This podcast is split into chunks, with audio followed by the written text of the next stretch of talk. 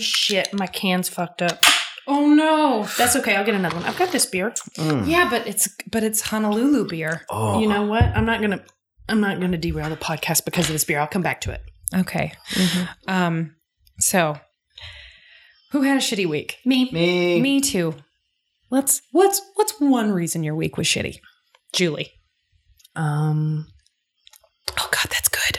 Oh, that's really good. Which one's that one? This is the uh Koalo's cream ale. I assume Mm, thanks, Koalo Trish. is the name of the octopus on the can. I actually think it's a city.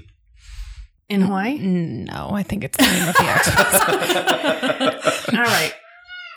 Hi, Hey, Sophie. Sophie. So, what's one Um, way in which your week was one shitty? One of the ways in which my week was shitty was the constant, ever-present specter of Senator Roy Moore. yeah. Okay. That's a, that's a really good one. Uh, Janine, what about you? I just moved into a new apartment, uh, which is my old, an old apartment, but it's my new apartment. And there's construction in the apartment next door. And this is the month where I have nothing to do and nowhere to go except be in my apartment. so it's just the constant rapping noise of hammers and saws and stuff in my apartment at the Oh, moment. that's pretty bad. It sucks. It's fucking horrible. Um, mine is that. Uh, God, which thing do I pick? Um, I hurt know. myself uh last weekend, and I thought it was just that I was kind of sore. And as it turns out, like I I, I don't know exactly how serious it is because I can't go to the fucking doctor. Health but um. I have Mhm. I have a, a pair of Jen Moniz's crutches in my apartment just in case it gets really bad. But I've been wearing a knee brace since Sunday. oh, gosh. So I don't know about you, but as I was going through this spiral of bullshit, and there was a lot of it, this is like just the tip of the bullshit berg. Mm-hmm. I thought to myself, well, hey, at least it's Outlander finale week. Sunday is going to be so fun. We're going to watch the finale of Outlander. We're going to have a great time. And Poppers. Julie, how, would you like to describe in perhaps a sound that an emotional instrument might wait, might make how we felt about this finale? Yes. Hold on. womp womp.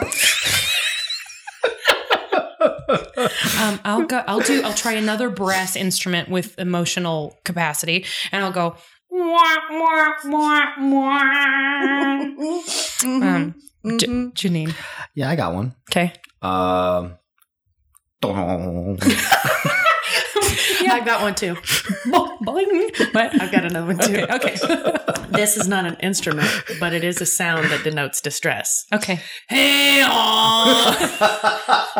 That's kind of like a cross between a donkey and a foghorn. Donkey Um, horn. It's a donkey horn. I've got. I, I, I've. I've got one. yeah.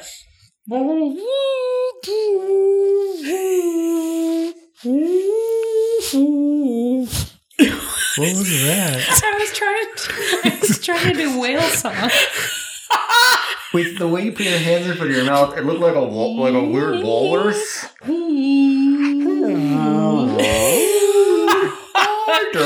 And that's a wrap on the episode. Good night, everybody. Welcome to Poplander Drunkcast and Outlander Podcast. I'm Allison Shoemaker. I'm Julie Starbread. That's Janine. Hi. And I want you all to know because I'm taking my delights where I can get them. that one of my favorite things about doing the show is seeing exactly how long I can wait until it's funniest for me to say "Welcome to Poplander Drunkcast and Outlander Podcast." Did you know we didn't used to do that? No, I was I like re-listening to old episodes.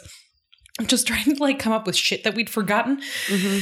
when I was, like, I don't know, doing one of the 97 zillion things that I have to do right now because my calendar is so full. And I was like, oh, that's new. When did we start doing that? And I haven't figured And it by out we, yet. But you mean you because it's you and it's awesome. well, I mean, you did it I mean, take the take week I wasn't on. Yeah, but take the. That's because I got it from you. I got it from watching you. Yeah, you, you lead by example. Welcome to. I got to do it again. That was great. Um, uh, we are here talking about the finale of Outlander season three, which I have to say has put a slightly salty taste in our mouths, and it's not just because of the wasabi peas sent to us by listener Trish. Oh, Sophie is Wow. really. Come on, honey. I think Sophie's upset about this episode too. She Jeez. wasn't even watching it. She was asleep. I was I think she's picking up on our distress. Mhm. Yeah. Um, the thing about a bad finale or a good finale, God, I just sound like the biggest asshole right now. But if I can put on my TV critic hat for a second, um, a good finale or a bad finale can really like up or down, not necessarily the quality of a season overall, but definitely our perception of the quality of a season. Um, Not mine. This season has not been my favorite. Oh well, and that's kind of what I'm saying. But Mhm. this, but it has a, it has slightly affected my perspective in that Right. it heightens the not great things and makes the good things easier to forget. Right. And next week we're going to do the awards. And as we're making our lists for the awards at the live show, by the way, if you're in Chicago, next Sunday, 10 11 a.m. I think it's 11 a.m. yeah, we start at 11. Um, at Empirical Brewery on Foster, it's Foster and Ravenswood. We're doing our live show. Um, we did December same- 17th? Mhm. Yeah. we're, We're doing, doing the same live. thing. We're, we're going to do it live. We're gonna do it. We'll, do, we'll, do just it live. we'll just do it live. um, we're gonna do the same thing that we do every year or every time we do one of these and do awards that are decided by D and D dice. Um, should be really fun. But as we go about making those lists, I bet we're gonna find that there are lots of good things. It's gonna be easy to make lists of good things. yes. But for really the first time since we started talking about this show, so I guess since the show's inception, it's also going to be really easy to make lists of bad things. Yes. I was listening to one of those awards shows as I was re-listening, and I we there's a whole thing where we're talking about like the worst scene, and we picked things that were uncomfortable to watch, not scenes that were actually bad, with one exception. It was like the whipping, or when uh, the beach punched Claire in the stomach, Mhm. or and then one was like Claire and Murtagh's musical theater tour, right? And then one was the the feeling of darkness inside my soul, right? Yeah. Because of when we recorded it. So it's um, By the way, that one should have won on a bullet because that one we don't decide fate decides. reflects it reflects um, strongly in now. Well, anyway, it's Anyway, anyway, Patty. Patty. It's going to be guys. really easy for us to um to Come up with weird, weird bad bad, shit. Yeah. for the first time. And I think that's really a disappointment. In hindsight, uh, having recently reread slash re listened to the book, um, I am sure they had a really hard time adapting. The, this season. And they also, I'm sure, did not get a say in how many episodes they got. That's all financial, right? Mhm. Like the network orders a number of episodes. Um, but they presumably decided to not split the book in half, which I think probably because a lot of the shit that's really bad could have been made a lot better if it were just more fucking nuanced. Mm-hmm. And anytime, oh God, I'm already starting. Anytime we get to something that's really good, it's going to be because the acting was great. So there was lots of nuance, right? Either because the acting was so good that they decided to leave lots of room for things to happen, or because Tobias Menzies was fucking involved and he made up Mhm, for a lot of it, mhm, right? And that's going to be mhm, true of David Berry. That's going to be true of Jenny from the Lallybroch, right? Like Mhm. there are going to be lots of times where we're talking about something really great, and either they wanted to give the actor plenty of time, or the actor made up for lost time and made it work, despite the fact that it might maybe shouldn't have. Um, like David Berry, Ooh, right? I just came up with an idea for an award. Ooh, The Tim Gunn Award for making it work. oh, that's Oh, good. That's Okay, a real keep good that But in one. it's going to be making it work. making Yeah, it wow. work. Yeah, just so I'm ready for that. work, work, work, work, work. See me on me, work, work, work, work. You That's can't really do that hard. fast. Work, work, work, work, work. Um, so I just, I, d- I just feel kind of like we need to word vomit about this one a little bit before we get into a recap. Hold on. Outlander season three, episode thirteen. The title of the episode is "Eye of the Storm." We were shown beforehand that there would be brief nudity and strong sexual content. I have a bone to pick with that, and not that kind of bone. Anyway, now we can move on. Weak sexual content. Weak tea, bitch. Um, so hold on. I need a drink. Who needs a drink? Oh Uh, shit, me too. Oh shit! Let's just make it cheers. official. Yeah. Cheers. I sat on the wrong side of the table. What I'm too else, far man? away. Oh, God. Um, that helps. Um, Right now, we're drinking Empirical's rye cream ale, just so everybody knows. It's just, it's just, it's just so infuriating. I don't understand how it is that they're looking at the finale and they just it was like they were just checking boxes it was there was nothing there was no thema there was no thematic through line there wasn't really a, any sort of comprehensive arc, right? No. Like, and I get that they had to finish the book, but like, it just, Oh, Like twice, I had to stop like it. building to a Claire Geillis showdown.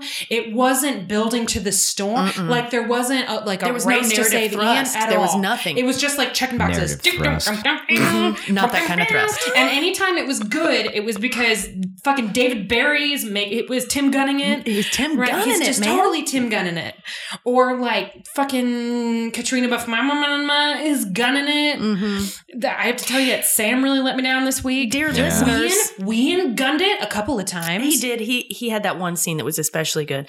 But uh, read uh, readers, listeners, I have to tell you that I actually had to stop this episode twice so that I could ask Allison. I'm sorry, what the fuck just That's happened? That's true. We stopped twice so that she could go. I, I mean, did we time travel? And, and the thing is, with that show, that's not a bad question. Mhm. Um, twice we stopped for that. Once we stopped to just go back and watch that Lord John Grey scene again in its entirety. Which we have Um, many words to say on. Yes. Mhm. Um, which, like, thank God. Thank God for that scene.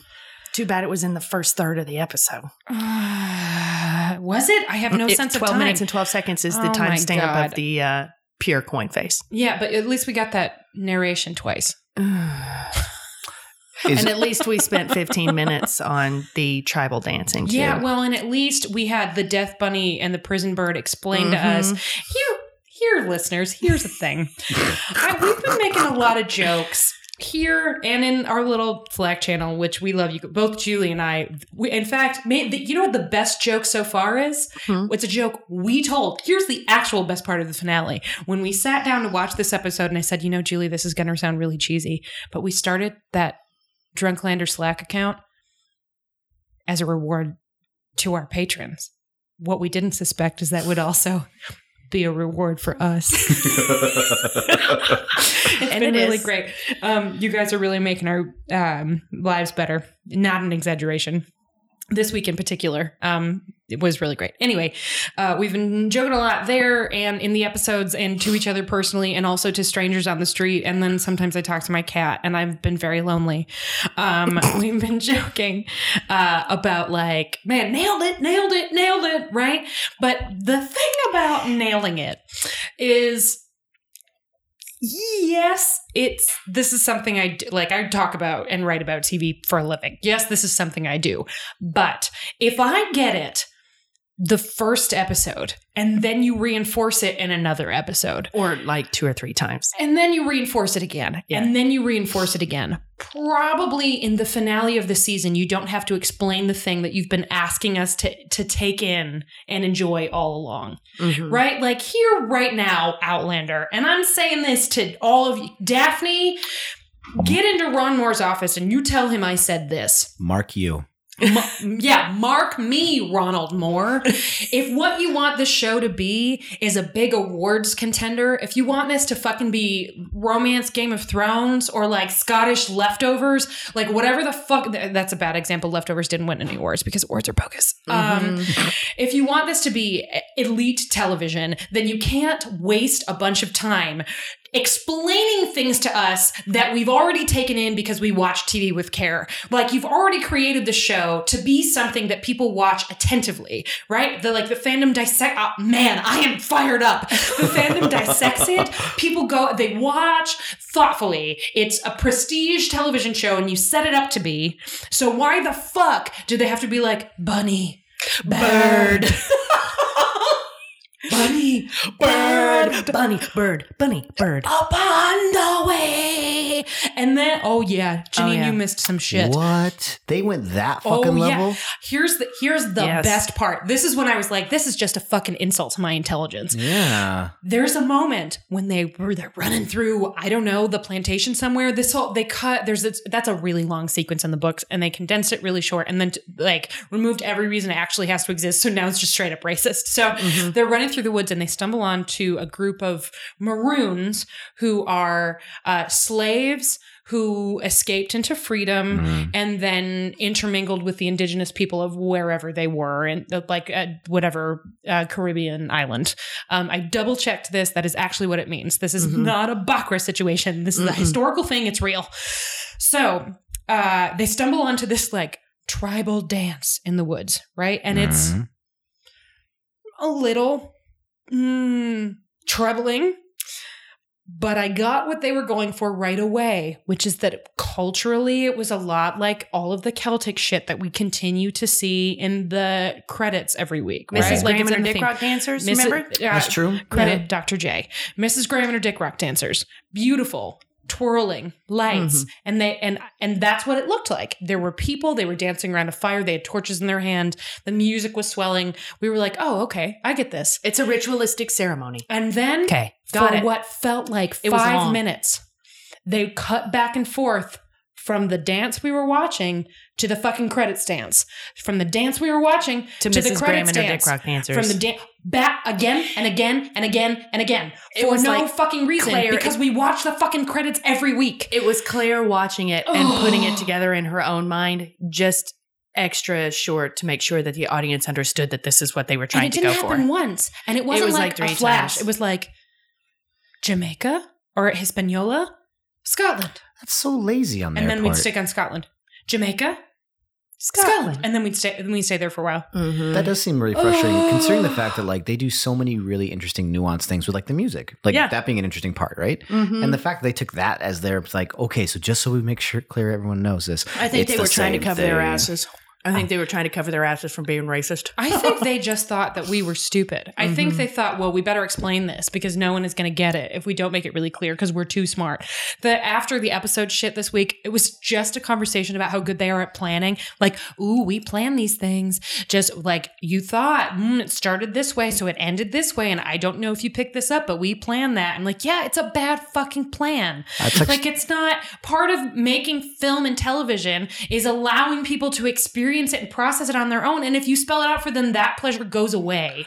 I also think Oh. that, and like as because like I was I only saw the little bits I saw from the love scene on Mm-hmm. the naked I saw nudity I saw a tit Um, brief nudity. brief nudity Very brief. Very Um, brief. but from Very then weak. from then on and then like hearing them talk about how like we planned this and also hearing you say like you know there was no narrative thrust or anything No. kind of motivating this it does sound like well good I'm glad you guys planned it but apparently you only planned up until episode 10 and then after that you were like we got to get this shit done oh no. It felt like they definitely planned it all the way to the end yeah and then wrote it in through the beginning. Oh. And uh, particularly plot wise, not so much yeah. the bunny and the bird. Yeah, that yeah. like they just they just needed to make sure that we got it. We fucking got it. We got it, dude. Jesus we made jokes about it the first time they showed up. Yeah, because you made sure it was significant, so we made sure to notice like, it. so the, the, fuck are we second time there was a bunny and a bird, Oh, we were like, "Oh, there's another bunny and another bird." the Like we impermanence of fucking got it. We got it. We fucking got it. We got it the first time. Anyway, Patty, we were pissed. So there's no title card. We go straight into the intro, which is Claire drowning, talking about being dead. And I was like, kind of wish I was. And it's this beautiful shot of Claire still falling through the water. Her hair is like floating. She's talking about how there was no more hate, no more fear, no more this show that made me really mad today. Mm. and then it flashes back to Jamie and the arrest. Is that where it went first? No. No, it didn't fucking go there. She was in the. That's because there's no fucking way to tell what's actually happening because it was handled really. Uh, This was when oh, we were supposed to do a disclaimer. Let's do a disclaimer if you can't already tell. Um, it may fucking it- It, may not be apparent yet, but we didn't much care for this episode. Um, if it is totally understandable if the way that you process television is you just love it and you don't like to be critical, you just love it and you accept it for what it is, and that's your experience that's if that's great, your man. experience and you don't want to hear people bitch about it, which we have people occasionally comment and they say part of why they like the show so much is that we're so positive about it. Um, if that's your thing, you might want to skip this one. Um, we'll all really quick say one nice thing. What's one nice thing? Sam Heughan's hair looked great after the shipwreck at the end. It did. Um, Janine, what's one nice thing? You saw in a little bit, but still. Um, I really like their drone budget. Yeah, Their- grudge it. Drudge it. Their Drudge It, drudge their it was It. great. It, there was Mhm. some pretty shots that I saw. Um, I loved basically everything David Berry did. Yes. How about that? yes, I agree. um the the somehow he was delivering sick burns and being shady at the same time. How do you burn in the shade? I mean, I suppose it's he's helped by the fact that he's gay, Yeah. You know right? Yes. and and and the the homosexuals of the world have elevated shade to a high art form. Mm-hmm. I don't know if David Berry's gay. I'm talking about Lord John Grey Oh, yeah, gay. for sure, Lord for sure. John Gay.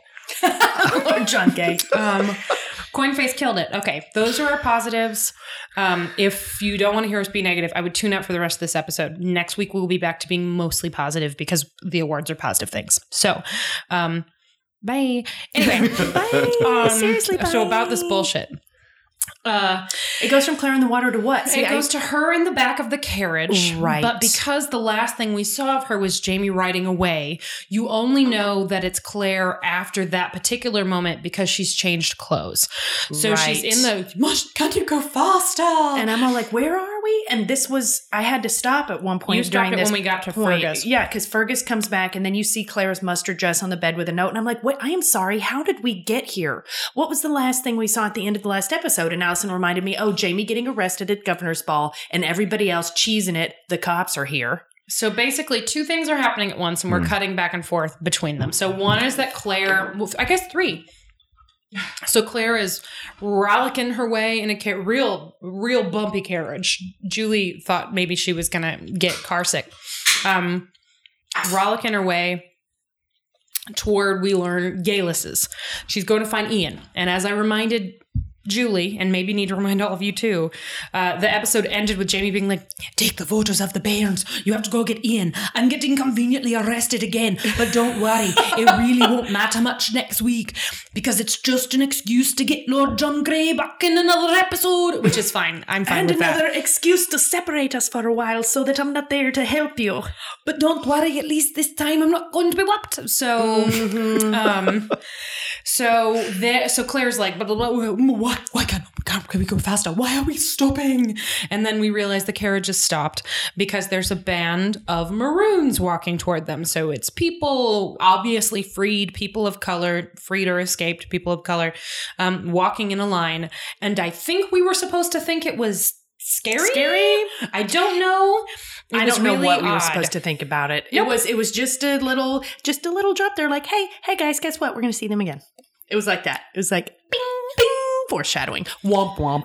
and then bum, bum, bum, bum, bum, and they go back. Uh, then we cut to Ferguson Marsley Parsley. There's got to be. She deserves a fucking nickname. I'm okay. Uh, well, Marsley, I'm gonna I'm gonna have to think about it. I may, maybe I'll have something for the live show, but I'm gonna have to stew it in my mind. Could we call her She's breakfast cereal? Because that's what it sounds like. like Marsley muesli. parsley? yes, Why don't we just call her muesli?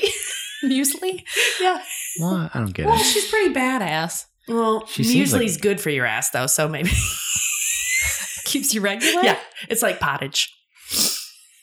Pottage. Muesli is basically like French granola, you guys. I'm sure that some of you know this. muesli. Um, No, I don't like that. What I'm Mars- saying is- MP. I need some time. I need some time. We have an entire season with her. Yeah, I know, but I, I need more time because, as we've noted, we don't really do this with female characters. We don't make up nicknames for them. Oh, Yeah. that's true. Yeah. So I need I need a little bit more time I, because if if I was just to say it off the top of my head right now, it would sound um, shitty. Like it would be like Sassbox or Why- Sass Mouth or something, and that just isn't right Why, It's gonna. It'll, it'll come to us. why are it we will doing come to us. parsley? Um, because it sounds that's the way it's pronounced. Oh, yeah, Marsley right. like It is- parsley. It is Well, because, low-hanging. Again, Miss um, D- Davina Porter, Davina the Porter. award-winning book narrator, Mm. Porter, who got somebody on the Slack told us we she got some kind This of. This is fucking delicious. Is it? Yes, Oh, this is good. the. I'm not gonna try to pronounce the Hawaiian Pia Mahiai. Hun- I did try. Okay, give me a sip of honey this. citrus saison. It's really good. well, I'm drinking a I'm drinking a uh, a cocoa weizen. It's a coconut hefeweizen. Oh, that's really good. And this is I like once again mine. from our listener Trish. She sent us beer from Hawaii from Honolulu Beer Works. You guys, Trish, the world is a magical place. listen, Trish, you My are cream ale's great, too. You Mm-hmm. by far, you're all my favorites. You're all I my mean, we have two separate I'm gonna listeners. go One out- sent us beer, one brought us beer. And you know Yeah, I what? know. Beth, You're all my Beth bought us favorites. beer that one time. Yep, that's right. It's very nice. Listen, Mhm. you want to be my favorite? Just buy us beer. No also, problem. just just keep listening to us. You're still my favorite. Well, that was Kirshner nice. shared her beer last week, and Hel- Mhm. and Helena bought us around. That's true. you true. guys are amazing. You guys Very all Except rock. for Jen Moniz, she sucks. Butthole. Um, but I how? just mom. Kathleen is great. Jen. It's Jen. okay. Anyway, um, so the so when we walk into the, when we enter the room that Fergus and Marsley are also entering, we see, and this is how we're supposed to understand what's going on. We see a yellow dress on the bed, and there's a note on top of it. And then I think it's Marsley helpfully says, "Oh, Claire left a note." Thanks. Exposition. explaining she was going to Geillis's. Okay. And then Fergus is like, shit, we got to get Jamie out of jail. How are we going to do that? And Marcy's like, I don't know. And he's like, I have an idea. I got to go. You stay here. And she's like, and she said, wait, Fergus Fraser. And I expected her to say, what is your plan? Why on earth would you go have a plan and not at least tell me what your plan is? That's a really stupid thing to do. And I understand that it's narratively convenient for us to not know because then we can be surprised. But perhaps you could just tell me where you're going. And instead she goes, I'm going with you. I'm your wife. And he's like, but I was just going to take it down. I was just going out for a pack of smokes, man. Mm. Then he gives her this little smile like, you are my wife. Okay, let's go. Good choice. Let's As go. it turns out, where they're going is to Lord John Grey. We'll get there. We'll Another find thing that that out. we basically had to be explained later because it's not actually clear. right. Uh, back at the I, I Back don't at know. the ranch. Yeah, the plantation. Oh, yeah. the carriage stops. The two black coachmen let her out. They don't get any fucking lines. Nope. She says, I'm going in here. Wait for me at the bottom of the hill or something. And if I'm not here by dayfall, call the cops. Inquire at the house. and they're like, yes, ma'am. Yeah, oh, they say yes, mistress. Ugh. Well, sucks. So Claire um, decides she's going to take a stroll through the slave quarters. It's it's like this. She's Because- wandering and she's going, She is walking through other people's space as if she, she belongs there, right? It's like, Just, Ian! Ian! she's whisper yelling, which has never worked. it's not Here's good. the thing if you're going, Ian, all that does is let people know that you don't want to be seen. As opposed to going, Ian, Ian, oh, Hey, I, I, Ian. don't mind me. I'm just looking for my I'm just nephew. looking Ian, for my nephew. Ian, Ian? Ian. Does That- anybody know him? that's like people who don't whisper, but they're trying to be quiet. When they're talking really quiet, and they're like, "You're just trying to be quiet, but I can hear you." I don't know what you're saying, Janine. I hate those people. I've got a funny little side note on that one if you'd like to hear it. Yes. Yeah. There was a guy I used to do a lot of theater with in Arkansas named Mike Thomas, who was very, very funny. There's a guy I used to do named Mike. definite top five definite top five of my funniest funniest people and he talked about this woman that used to do a lot of stage managing for community theater in fayetteville back then Mhm. and how she could not whisper so it would be like this he would be backstage during the show and she would come up to him and get right in his ear and go hey mike you need to get on the stage left so this kind of is what claire going it also made me think of the mom from Throw Mama from the Train. Owen! Owen! I had a nightmare. Louis Armstrong was trying to kill me. Uh, so then she gets grabbed by Hercules, who I think also doesn't have any lines. No, he doesn't. Ah, But you know what? Here's a place where the show improved on the book. For the most part, I, I just I hate being the in the books person. Um, and this isn't about like, ooh, they cut my favorite thing. Mostly if they cut something, it's and I am upset, it's because it removed a reason for any, another thing to even exist, right? Or Mhm. like helpful context, or nuance, or in, or I don't know, character development, or narrative sense. You know, something. forward momentum. Anyway, Anything that linked these stories together. Anyway, Patty, in the book, Hercules is drugged into complacency, Mm. and Claire thinks he's a fucking zombie. And they have a conversation about whether or not he's a zombie because she found the two biggest slaves she could find and drugged them into like a stupor. So they're just like huge, terrifying men with like no mental function at all. It's really gross. It's Hercules and Ka- oh, Zeus. Maybe it was Zeus. I don't know. They have god names. It's gross. It's really gross. Ah, um, So, well, Hercules grabs her because she, not only is she walking around in an area where she's not welcome, but she is snooping. She sees a dog sniffing at Oh, a yeah. hay pile. She pushes back some of the hay, and there are dead bodies there. oh god. which we can only assume were Geillis's boy toys They that were she the boys. killed. Yeah, it's probably what's his face. Did, what did we end up calling him? Pete?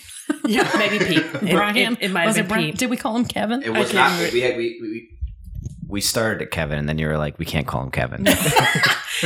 So we see what happens to the boys after she saps their energy. Herbert. Yeah, Herbert is under a pile of straw and getting eaten by a With tiny his- terrier. Well, and here's one of the best moments of the episode for me. I saw that dog and completely irrationally went, Bouton! That's true. She did out loud. It was not Bouton. No, Um, it wasn't even like the eighth Bouton. it was like Uh, I want you to know one of the things we were robbed of this season is a scene where Claire gets to meet up with Mother Hildegard, who's still alive. And she says, Mother, may I ask you a question? And she says, 92. it's great. Oh, that would have been just that scene alone would have been better than this whole episode. Hold on. Oh my god, Whale song. the despair in that. I'm really disappointed. I've been telling people for fucking years that this show is way better than it sounds when you describe the premise, and until recently, I was right. I just, I, I really, I do have faith that next season it's going to get better. The next book is going to be much easier to adapt, and hopefully by then they will have hired some fucking black people. Because I, just, you know what, I don't want to assume that nobody on the Outlander writing staff is black. It is very possible they have black writers or writers of any color at all other than white. But my God, ah, I just mm, find it hard to believe. If so, that writer is either not being listened to or not speaking up, or some, or it maybe is a bad writer. It's possible they're a bad writer. Who Whatever. knows? Who that fucking knows? Anyway, So Hercules grabs Claire and then brings her up to the house, and she is now thrown into audience with Geillis. And Geillis starts it out. my friend, My nice friend, to doesn't you. she start it that way? But it's obviously very menacing. And Oh well, we skipped a bit. what was the bit? uh, as Claire is being brought up to the house, um, Geillis is having just a fight with Ian, Mm. with Wian. This was the best Wee scene. It's it was Mhm. good. He, he only really has two, and I actually didn't think he was bad in the other one either. No, he was fine in the other one, but this one was more impactful. So she's like, "Listen, you one didn't thing you tell didn't where tell me about your aunt," here. and he was like, "What? Why would I tell you about my aunt?" He's like, "Well, we're linked. We have that. She came here looking for this. You didn't tell me she was here looking for the sapphires." and he's Hey, like, I don't know what you're fucking talking about. What do you not understand? They were to pay a date. Mm-hmm. She's like, I, I don't believe you. And then he ha- says, uh, Well, here's an exact quote because I wrote down the exact quote. I'm tired of your blathering, and I am so awesome, you bitch. That's pretty much it. It's- it's- I paraphrased a little, Yeah. but um, he gets right in her face, and she is furious. So basically, the idea being, and again, I feel like usually we recap the plot to give us a structure about which to comment on the episode. It's not because we think you guys didn't watch, although we do have listeners who do not watch the show, which I love. Is that real? That is true. Yeah, Oh so, my God. they um, exist. I mean, that's why Ruth started, like she said last week, that's why Ruth started watching the show. She listened to the Ah, okay. podcast and then started watching the show. Okay. that- oh, anyway, that's, yes, of course. um, They, they're, so I'm we gonna, don't I'm gonna call them the Janine fan club, by the way. the Janines, the Janines of the world. So they, um, uh, I, we don't recap the plot because we thought you forgot. We do it because it's very easy then for us to hang all the other things we want to talk about on there. And we, we I mean, we watch it and then record right away. So that's Mhm. helpful, whatever. But in this case, I feel like we actually have to recap the fucking plot because, Because, I don't remember what happened when. because it's it's actually not even that complicated. It just doesn't make a ton of narrative sense. Mhm. Like it's not like there are so many twists and turns. Oh my god, what happened? It's just like we're here and we're, We're here. here, Let's we're here, Let me. and now we're here. I, I coined a new term mm, two thirds into the way, and this probably isn't a new term, but it's new to me. So we're just going to pretend it's mine. okay. Um, exposition. when it's not even that an actor is giving exposition, it's that a scene was written with no real context. So it's up to the actor to communicate how important it is through just like their eyebrows and shit. They're like, no, well, she wanted the Jew and Lottie Verbeek. Gunning it. it. Gunning it. Tim She's- gunning it. She is making it work. And so is Wien. Mm-hmm. So they have this fight where basically what we're meant to understand is that Geillis, who is not suffering from syphilis, which is a change from the book, in the Oh. book we're meant Claire thinks like, oh well, She's she was insane. Claire thinks, well, she was fucking all these boys. Um, and then she was obviously nuts. So syphilis we and Kamir, I've got to prick you in the butt with this thing you're not going to understand. Don't worry about it. I'm definitely not a time traveler. Don't worry about it. Right. So, Don't so she about uses her last dose of penicillin in the book to to make sure that Ian doesn't get syphilis. No more penicillin in the world. And he does not go, Auntie, are you from the 1960s? um, a- anyway, um, so in, Geillis, who does not have syphilis, thinks that Claire has come from Scotland because she's found out that Geillis has the jewels, Which and she Geillis thinks you have to have you to time have travel no, through the stones. Geillis thinks you have to have them. This is different from the book. Okay. In the fucking book, that's what it is. Okay. Here, it's because she needs all three stones for the Brahan prophecy, which is a thing in the book. But she that's also why she needs Margaret Campbell.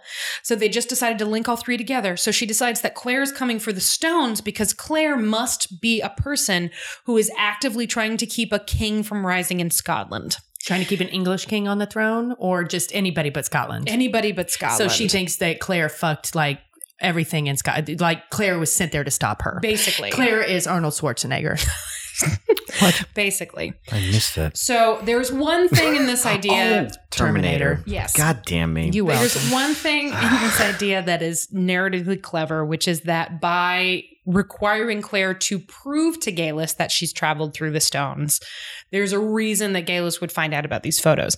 In the books, um, Jamie just leaves his coat stupidly. Dumbass. Just leaves his coat God damn it. in the plantation while Claire is off healing the sick and Jamie is off pretending to rebuild a sugar mill, but actually looking for Ian.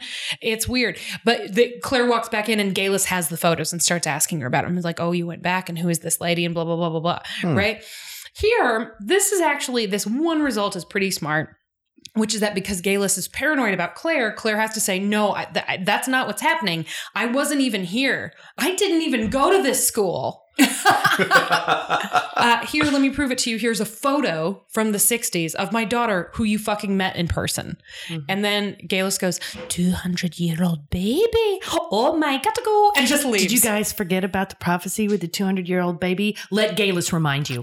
Oh. 200 year old baby. Let Geillis remind you of something that we just saw.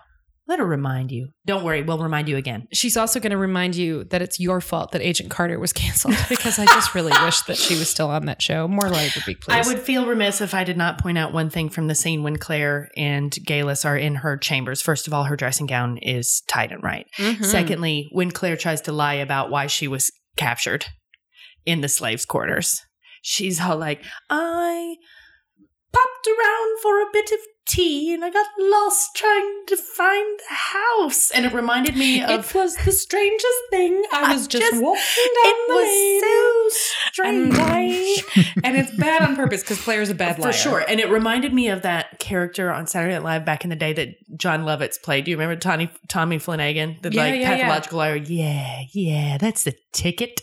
Because there's this moment right after Caitriona Balfe says it where she's like, mm hmm, that was good. like you can see it in her eyes, like, I nailed that. And you then- did not nail And it. then Geillis shows her what a good liar looks like. And he's like, My dear friend, I was acting badly, but now I understand. We've been brought together. You need to understand that the wheels of fate have frightened me somewhat. Oh, I'm so scared, but I gotta go to sleep. Bye. And then just leaves. And Claire's like, uh, uh, Oh, uh, why am I locked in this room? but that was such a good lie. What? Wait, What's happening? Uh, and then they talk about their deep friendship, and all I wanted to do was Friendtopia. We travel in time and then we kill dudes. Friendtopia. Our manifesto is fun. Check us out. uh, I had to do that. You want to know why? Mm-hmm. Because this week there are not one, not two, but three Outlander jokes in Crazy Ex Girlfriend. That's right. I'm going to watch that episode tonight. Ooh, it was great. And as a result, I was duty bound to make a crazy mm-hmm. ex girlfriend reference. Mm-hmm. Um, So Claire, basically, Geillis is like, "Oh, I- let me gracefully get out of this," but no, seriously, I gotta go. Time to travel. Time to find a baby. Bye. And then We she just leaves, And then she's gone. and Claire's all locked up. Anyway, Patty, then we flash to Jamie. Uh, Jamie's being on this island.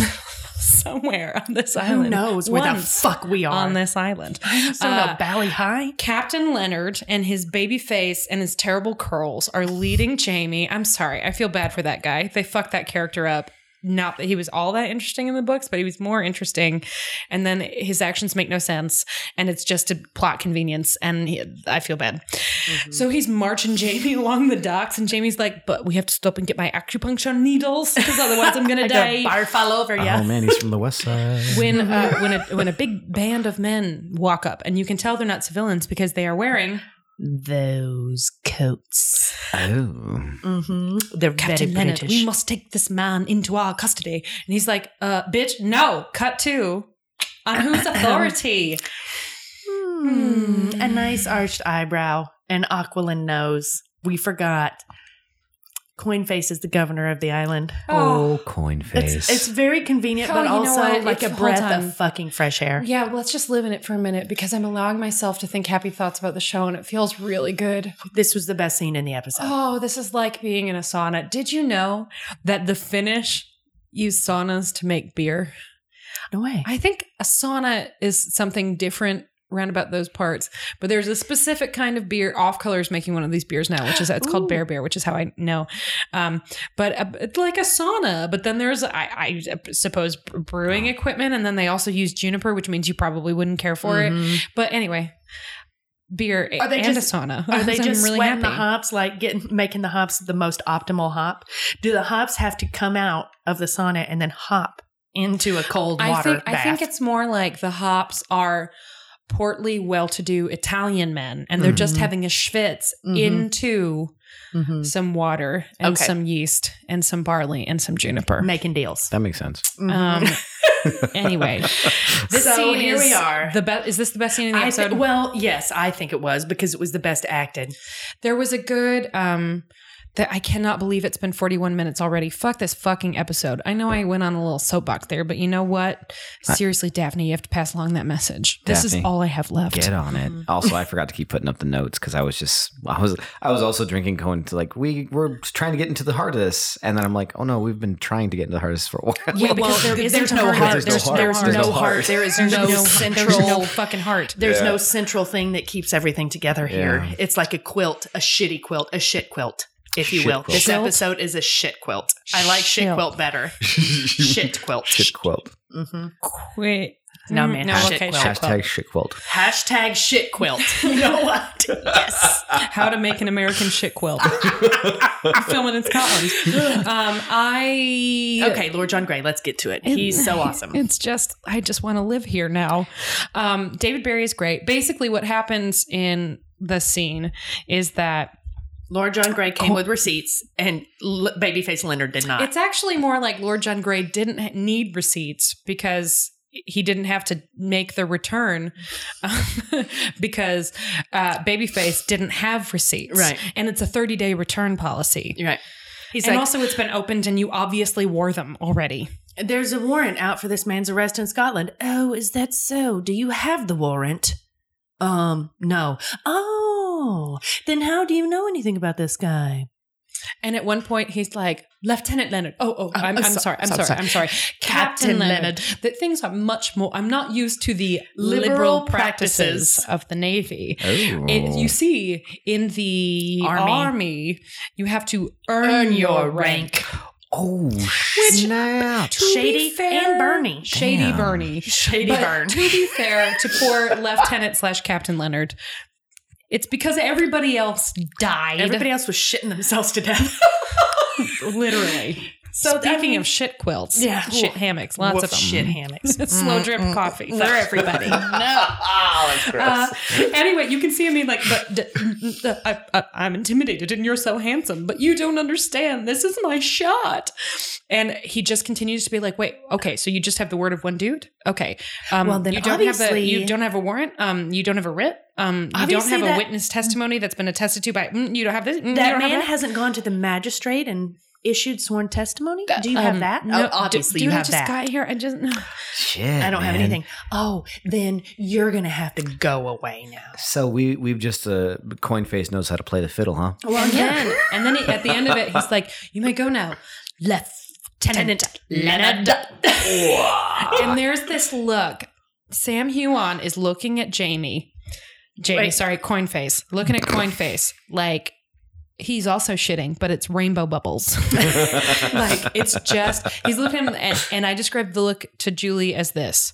I'm married and I don't like penis, but boy, if I did, I'd be on it right because after the it's scene is over. very cool. And he's like, "Man, I am really lucky that this is an impre- incredibly patient man who is tolerant of my homophobia, which he didn't understand the source of.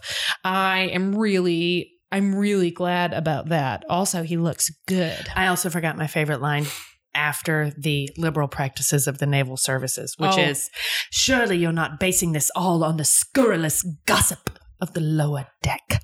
It's good. Shady. And you I wrote, damn, coin face. yeah, it's and it, and there are plenty of lower deckers. So And then and then Jamie so babyface Leonard exunt. I, I wonder if we'll ever see him again. I bet we won't. Nope. Nope. That's- Bye. that's a wrap on Babyface Leonard. Leonard. And uh, Jamie's like, I seem to be indebted to you again. And Coinface is like, where uh, we have always been into debt, indebted to each other, or just like we've both been indebted to we've each other been so many indebted times. to each other and so Allison many was like, how are you indebted? There's the ones. There's the ones. There's that. Thank you for not killing me mm-hmm. Mm. when I was a child. Or also, thank you for not outing me. I guess I don't know. There's definitely thank you for being a friend. Thank you for being a friend. We traveled down the road to Helwater and back again. Travel down the road to Helwater and back again. Your heart is true, and you got a nice fine ass.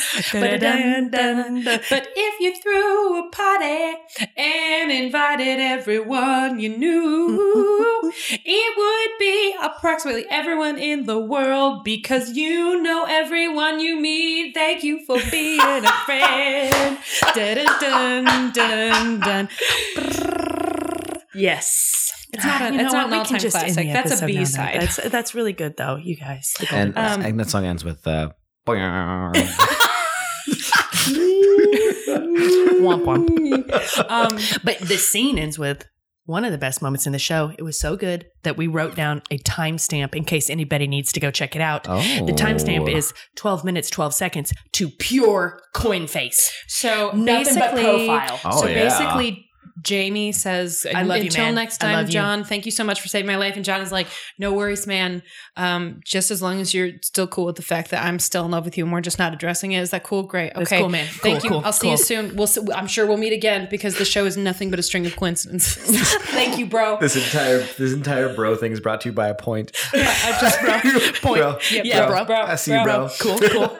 so Jamie wanders off, and and and the LGG LJG see coin face. Coin face. Coin Coin face. face turns to watch him go and gives us pure coin face. It's nose, deliberate, and jaw, nothing. and eyes. We took a photo of it. I'm gonna put it in the Slack. I'm gonna put it on Twitter. I'm gonna make it the wallpaper on my phone. I'm gonna sleep on a pillowcase When made it with happened the first time, like he turned Oh around and gosh, I went, Janine. coin face! and like we had to rewind it and like pause it so he could get the timestamp. It was real. T- oh, you're about to see the photo. I can't you think wait. we're exaggerating.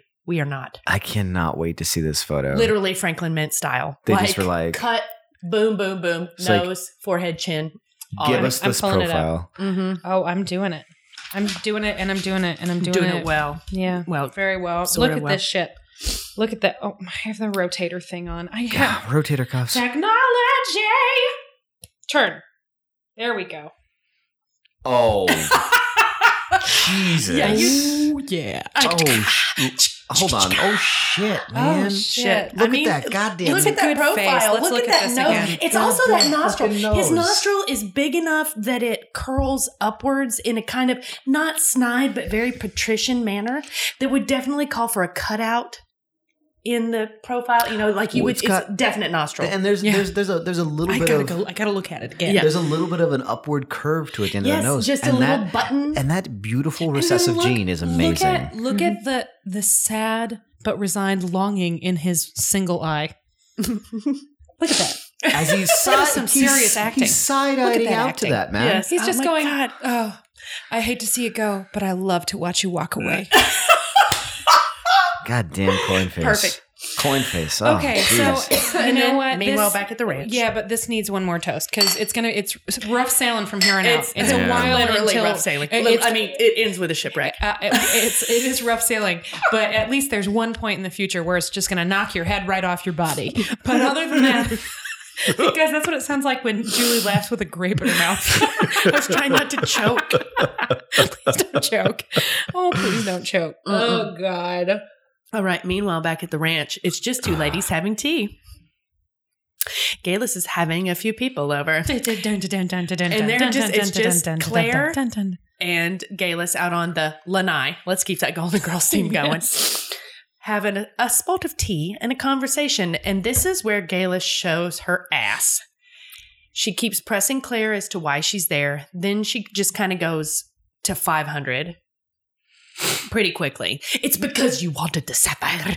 And like she gets No, I think we already did that. No, because No, this no, is no, no, this this, is- scene- no, this scene is where they're taught. That's an amazing story you told me because she's told her all about coming back on the ship. No, am I wrong? No, she this is where she explains why you need the stones to do it. Okay. Yeah. So she has this whole thing about the stones and the ritual, and you got my book and you read this shit. Mm-hmm. And my quote on this is this is like when you're talking to someone you thought you knew at a party and you find out they're a flat earther. Oh, Yeah. Because she just kind of goes over, she goes over, and Claire is like, I, what the fuck?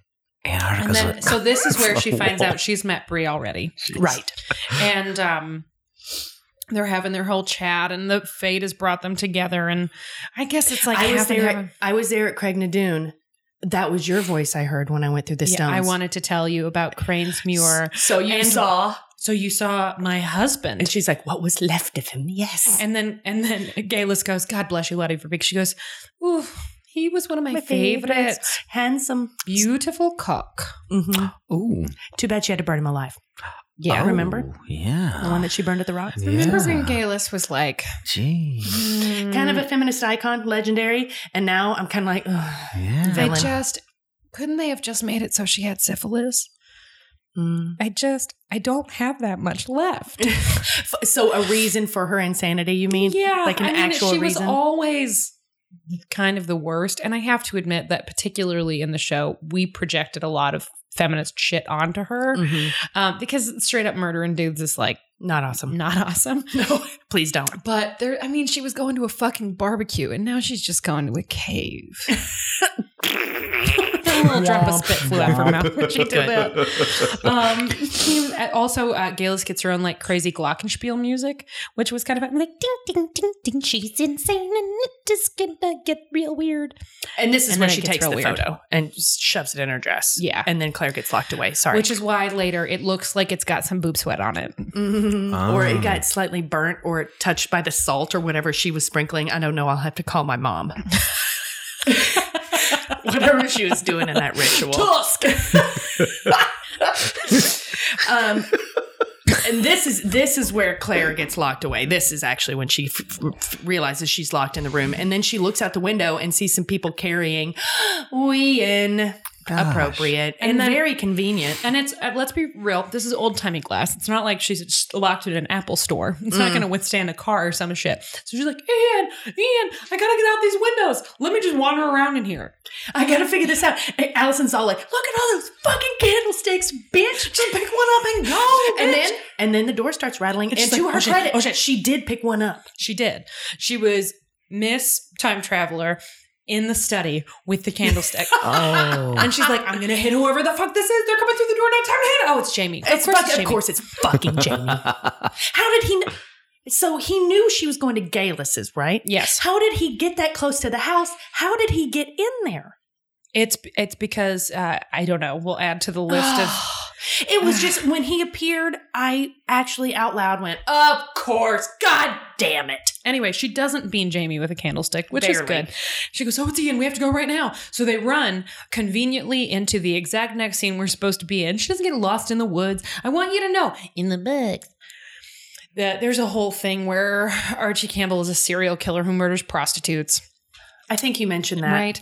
And uh, Etienne Cho has had to run away because everyone assumed he killed one of the prostitutes. So there's this showdown where Claire's in Geillis's house and Geillis isn't there because she's already going to Abandawe, which is in the books on another fucking island. Oh it's not God. in her goddamn backyard. Yeah. Yes.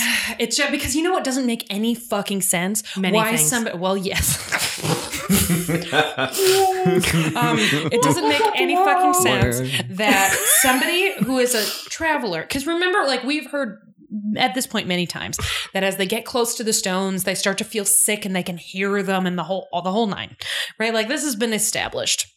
So it's like Geillis is basically Manuel Noriega while somebody is just blasting Well, fucking presume, I mean, I Van guess, Halen I guess outside of we're her supposed compound. to understand that she must have had the plantation built there, or that she Mm. maybe. And I'm trying really. I'm working harder than the show is, just for all of you to help us get over even one or two of these huge leaps of logic. Maybe Geillis was looking for another circle of stones, found one, and was like, "Oh, it's in the backyard of this guy that I could totally bone," and then marries him and then kills him. That's it. It doesn't make it. It's on another fucking island in the book. They have to borrow a boat from Lord John Grey, Another boat.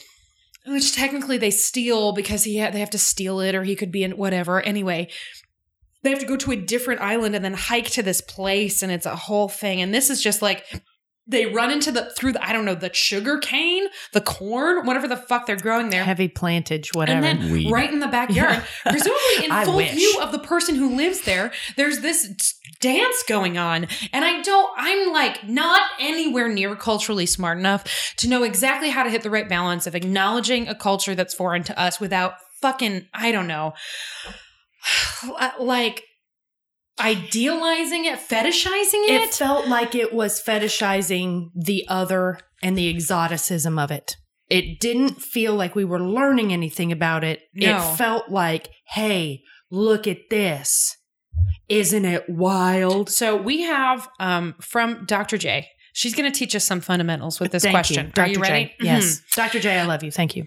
I know y'all are recording and I want to know anyone else disconcerted that they made a parallel between these two supposedly very ancient, mystical, and beautiful ritual dances, one showing ethereal European women in gauzy white dresses with fairy lamps, Mm-hmm. and the other showing African women also dancing in white flowering garments, but with said dance infiltrated and surrounded by depictions of pseudo Afro Caribbean voodoo voodoo with images of things like people biting chicken necks, wearing alligator heads, drinking blood while screaming, and cheering and carrying off a murdered man, albeit a murdered asshole, to Lord knows where. I think they were trying to portray this survival of indigenous religion and ritual among, among an unspeakably oppressed and rightfully angry population, but it came across as just too stereotyped in Hollywood for me. Yes. Again, I was going, really, guys? Really? And yes, some of it is from the source material, but it's presented without any Mrs. Graham parallel imagery. And now I'll shut my trap and take off my anthropology and Doctor Who. Oh no, sorry, I saw Doctor Who because of my life. It's not. and take off my anthropology and Doctor Who went and lived in the wilderness with people a long time ago glasses and just start drinking while I cook dinner. Then, wow, that was a lot of typing. And I also thought, well, Geillis's attempts to go through the stones are always more violent and scary than Claire's, so maybe that's why her Mrs. Graham dance is more violent and scary. But the show also makes it very clear that we are supposed to view Geillis as totally unhinged, dangerous, delusional, murderous person, and the dancers outside of Bondaway are not those things at all. So I can't accept any aspect of that parallel. My brain hurts. Yeah. So does You know mine. what? So does well mine, Dr. J. said Dr. J. I want you to know that that sounded muffled because there was an elaborate beer pass that happened all the way across the table without either of them just seeing if I would pass the fucking beer. No, you, man. No, you were on You a were roll. busy. And also, also, I've chosen to sit on the wrong side of the table. I think that's where a lot of that We're awkwardness getting- came from. that was my placement of the chairs this time. I wasn't really paying attention when I set Mm. everything up earlier. That's okay. We're so, good. Dr. J, I think what you just said is exactly how I felt. It felt like they obviously wanted us to remember Mrs. Graham and her Dick Rock dancers. So obviously wanted us to remember it that they showed us that three times. But in comparison, you see this kind of, as you said, Oh god, that beer ethereal, is really good. I'm sorry. ethereal ritual dance. It's like beautiful. It's woman only, women only, like a safe space, like very kind of removed and um I don't- floaty or something.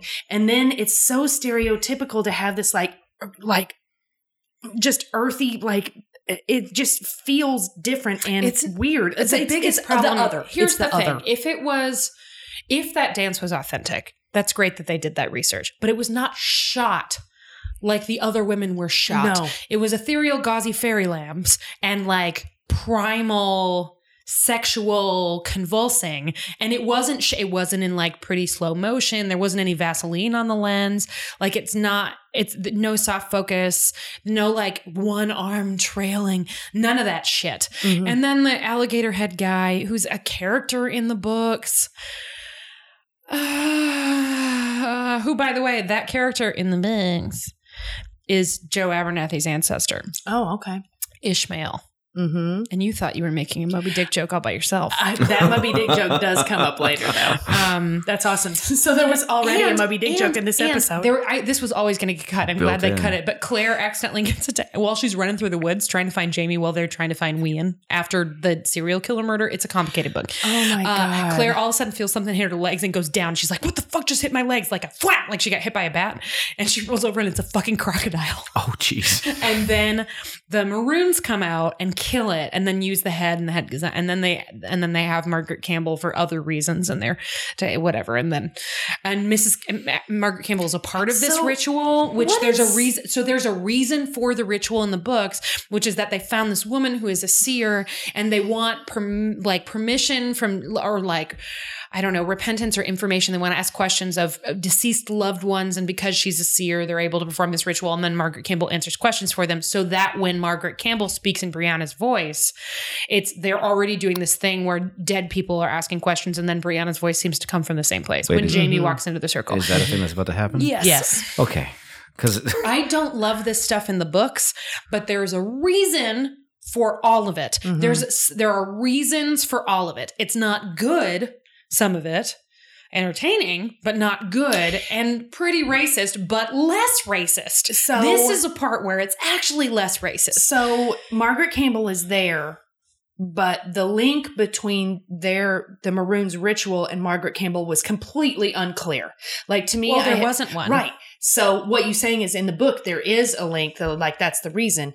And here I'm like, what? Why is this happening right now? And then you see Margaret Campbell off to the side, and some of the Maroons go into the woods to like be with her and and get um, read, however, you know, uh, to hear from their loved ones or whatever message they're looking for. So you can see that they're trying to make a point of that, but it doesn't. There's no, for us just watching it who've never read the books, there is absolutely nothing to join these two things. And so it feels weird, for lack of a better term. Okay, so let's deep dive on Margaret Campbell for just a second. And I'm going to let you know this is going to get really weird. You might want to open a beer. No problem. Great. On it. So here's the progression in the book. It's good, isn't it? Mhm. Yeah, great meal. Um, here's the progression in the books. So Archibald and Margaret Campbell are on the island. You should also know that she's like does not speak unless she's in these fugues ever. There's also a whole thing where she was in love with somebody who died during the rising and then she got attacked and she basically lost her mind and so um, Archibald Campbell hates all the people who participated in the rebellion, um, but in particular, one man named Jamie Fraser, who he heard was the one that she was in love with, which is not, I know, it's another coincidence. It doesn't Oh matter. God. Anyway, Patty, um, Margaret Campbell disappears, and the whole island is abuzz with talk that Margaret Campbell disappeared. Maybe she just wandered off the lanai. Damn. Rose, get back here. So Archibald Campbell is all freaked, and he's looking for her, but he's also meeting up with Geillis, who's not his patron. He's there for other reasons. to kill people. No, because well, yes, but he's also a priest. There's a anyway. He um shows up at the house because he and Geillis are working on this Brahan prophecy or whatever, and there's this shit with the stones, and he's lying, and then um he uh, gets killed by Mr. Willoughby because he's threatening Claire after Claire first figures out that he's in on this shit with Geillis, and then figures out that he's the Jack the Ripper of this island. The strangler, the slasher, the fiend, the fiend, The fiend. the fiend. Mm. Um, so then Claire, to, uh, Mr. Willoughby is like, "I'm leaving. By the way, Jamie gave me this British name. That's not my fucking name. I'm taking my chances. Good luck to all you white people. Fuck y'all." And then he's gone. He's gone. Oh, I can't make that joke anymore. Nope. So many good things have been taken from us. I know. I don't know. Like That was a satisfying Kevin Spacey joke. That was a Kevin Spacey joke. Oh, son of a bitch. Anyway, Patty. Christ. Um, so she goes running of the woods, gets uh, uh, swamped by a crocodile. What? Lack They of a better run term. into this Uh, so uh, there's a, another pirate fight. Like when I told you Claire got the cut on her arm that she almost died from, and then she Mhm. got the fever fucked out of her.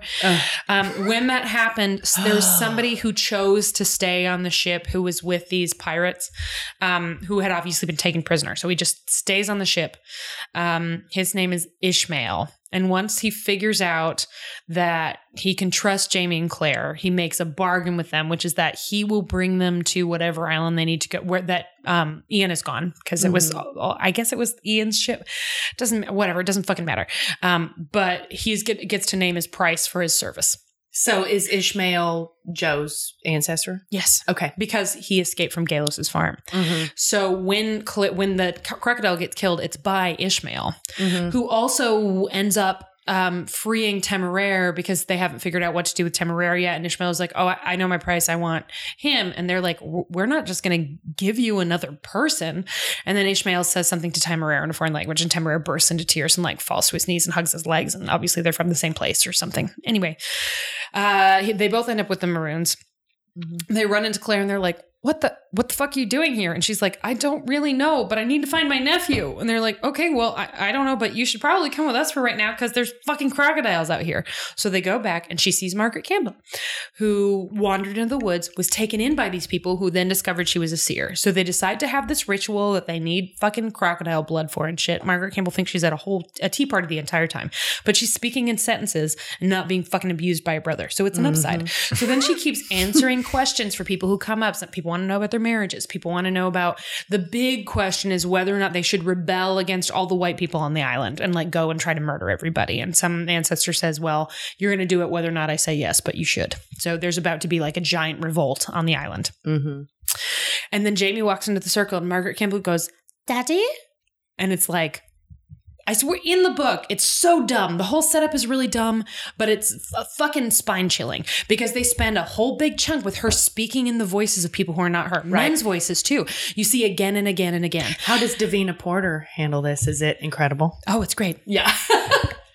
Go with Mama, Daddy. Don't let Mama go alone. Like that, shit like that, right? because what she's saying is like, it, it's coming. Something terrible is coming. Go, Daddy. I love you, Daddy. Don't let Mama go alone. And then uh, Cla- Claire and Jamie are both like, "What the fuck?" But um, this the actress who plays Margaret Campbell is very good, but she doesn't actually sound like Brianna. And the thing about it is, I can't actually tell if it's if they really just did a voiceover with Brianna. I Mhm. can't tell. No, I think it was her. I think it was the actor. but you know, she did because she doesn't sound exactly like Sophie Skelton. Yeah, but Sophie Skelton doesn't always sound like Sophie Skelton. Fair. This is Excellent what I'm saying, point. right? What accent is that? So I have no idea. I have no idea if Yeah. it was a voiceover or not. Mhm. But don't let Mama go alone. It's instead of being like the bun a bun's away, a that bun," shit and was also why on earth intense. would they substitute the bird and the bunny from Brianna being like, "Oh, Daddy, I knew it was you. I dreamed about you."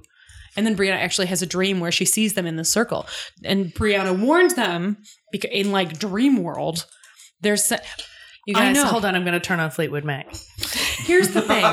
Julie's rolling her eyes, and it is eye rolling, but it's also good fucking theater. You know what I Mhm, mean? Like the mhm. stakes are really high. They weren't here. Don't let mama go alone. There was As zero opposed stakes. to Margaret Campbell sees Jamie and is like, Daddy?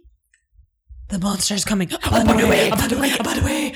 Ugh, it was just awful. It's just so then oh, oh also also Janine Yi Tien Cho is there. He and Margaret Campbell are in love. A scene that I thought was too. And I here's the thing: there's nothing wrong with that being a romantic connection, but it didn't Yeah. play as a romantic connection. Yeah, it didn't you- played you- as a connection between like two broken people who see Mhm. kindred spirits. I made that because I made that joke. I was making a joke about, oh, hey, hey, and you're like, no, no, broken spirits. Yeah, was it- yeah. no, Yeah. apparently not. Apparently, Apparently I was were wrong. wrong. Oh wow. So they're going to a different island to start a life together. She's suddenly totally fine. like normal. And then Archibald Campbell shows up, and Julie said, "Ooh, he's gonna be dead." I was like, mm, mm, Archie Campbell going to die. Yeah. And I was right.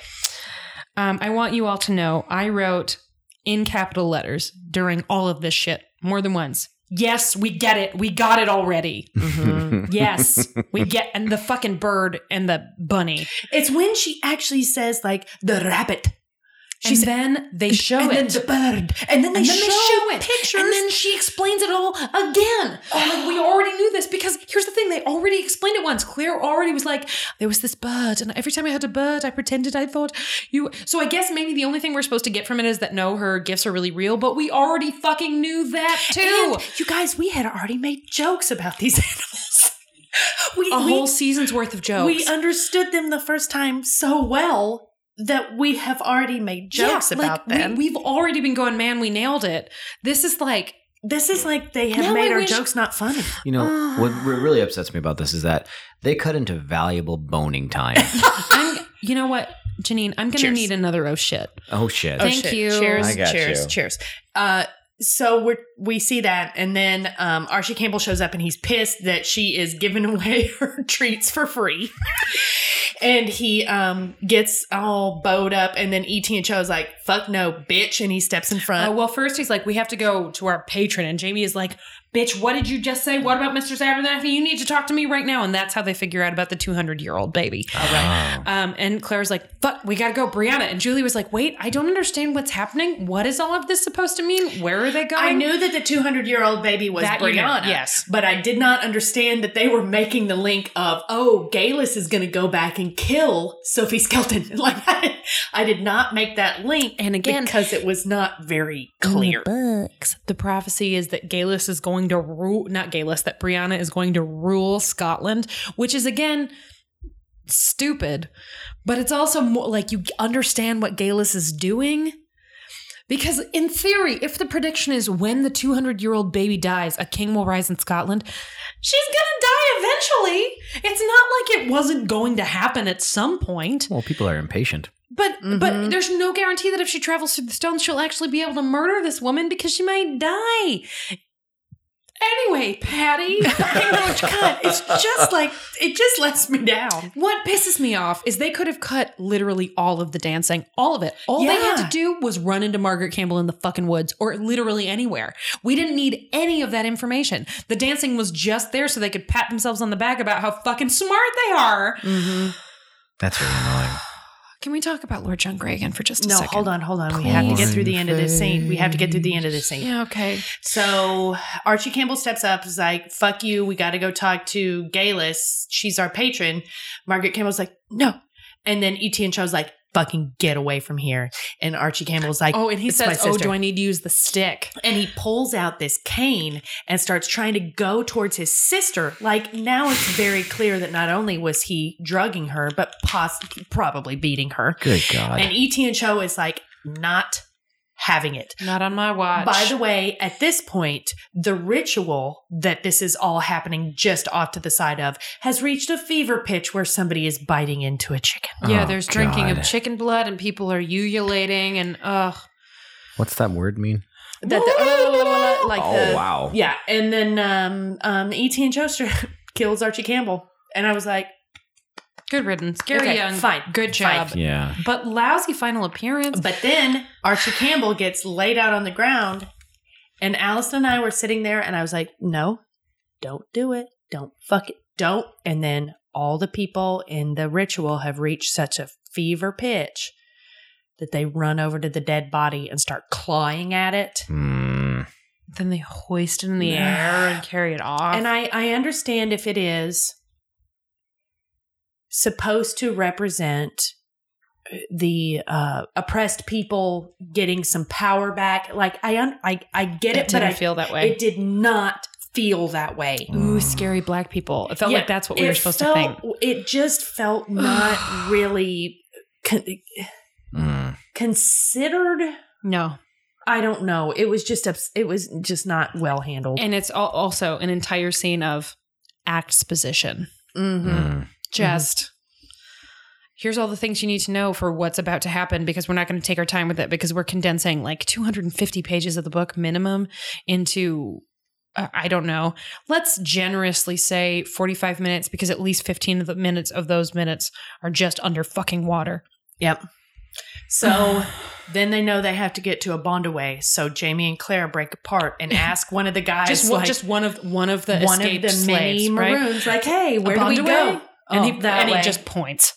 It was, it's over there. And he's like, and then Jamie's like, show us the way. And the maroon is like, hell no. And like walks away. And they're like, okay, fine. it's a bad place. If that boy goes there, he's going to die. He's going to die. I'm not going. And they're like, uh, uh, uh, okay, Okay, let's just going. walk over here. We're just going. Oh, we're here. And then they're here. And here's what we see there is a cave.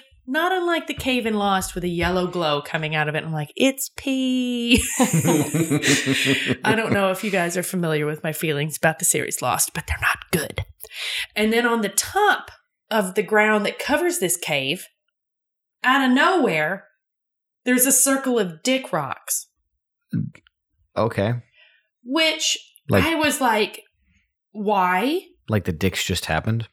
Like, isn't this culturally specific? I think that there are actually stone circles kind of all over the world. Okay. I think that is really true. All right, cool. Um, the what's But these don't get used. and this is there's one of the things that they cut, and again they had to cut some things, but there's this great conversation that Claire has with the human turtleneck.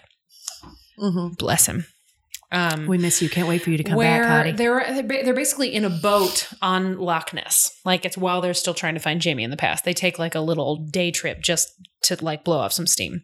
So they're in this boat, and Claire, not Claire, Brianna's asleep in the boat because she can sleep anywhere. Apparently, like her father, He couldn't sleep on a fucking boat, though. Unless he had acupuncture. unless he had acupuncture. On, Let's get real. Um, and they're having a conversation about the circles and like what they could mean.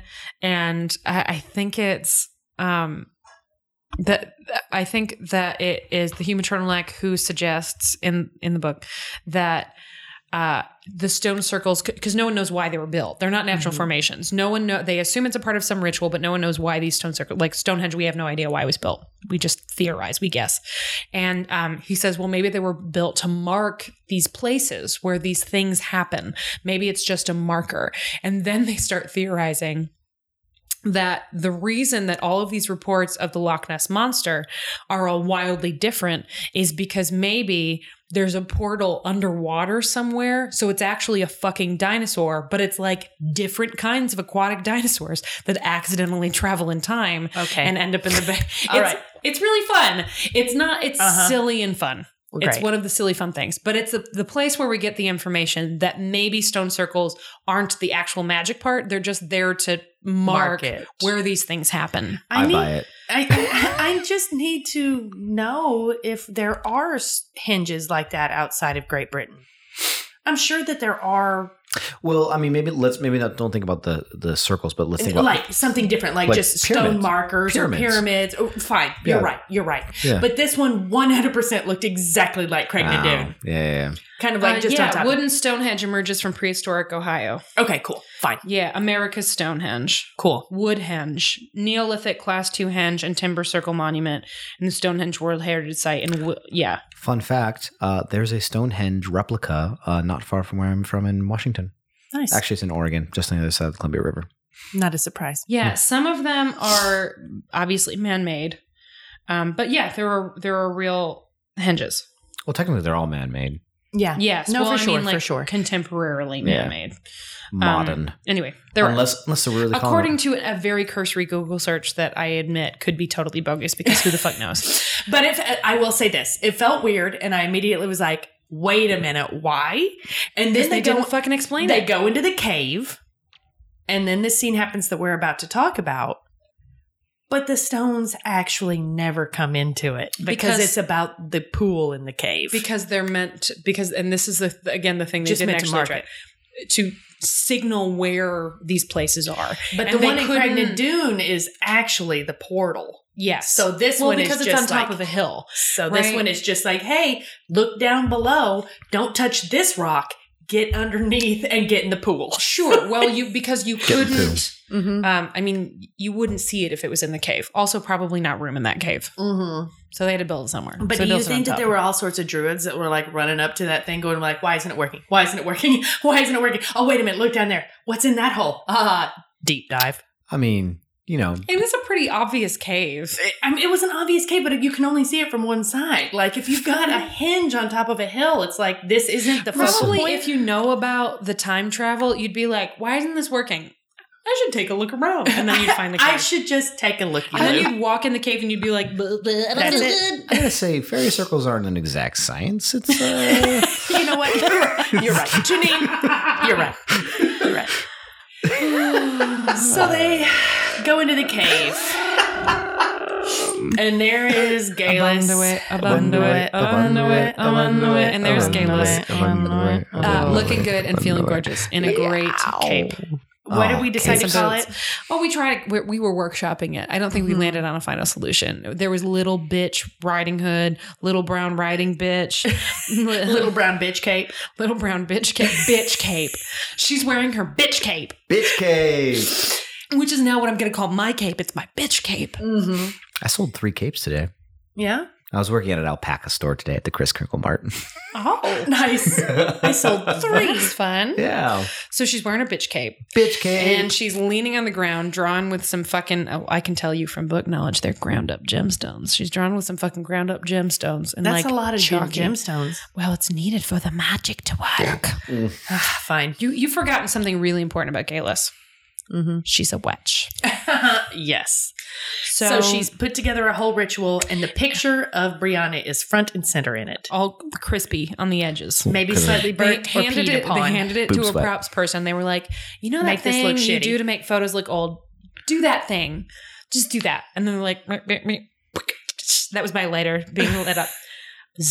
No, I guess that was my shaver. no, it was, it was an It's just my vibrator it was, touching the air. it was an electric lighter. An electric Something. lighter. and then it's like, it was flames. Oh, was that a gremlin? Don't get it wet. And then it was Don't like- get it wet. and then it was like.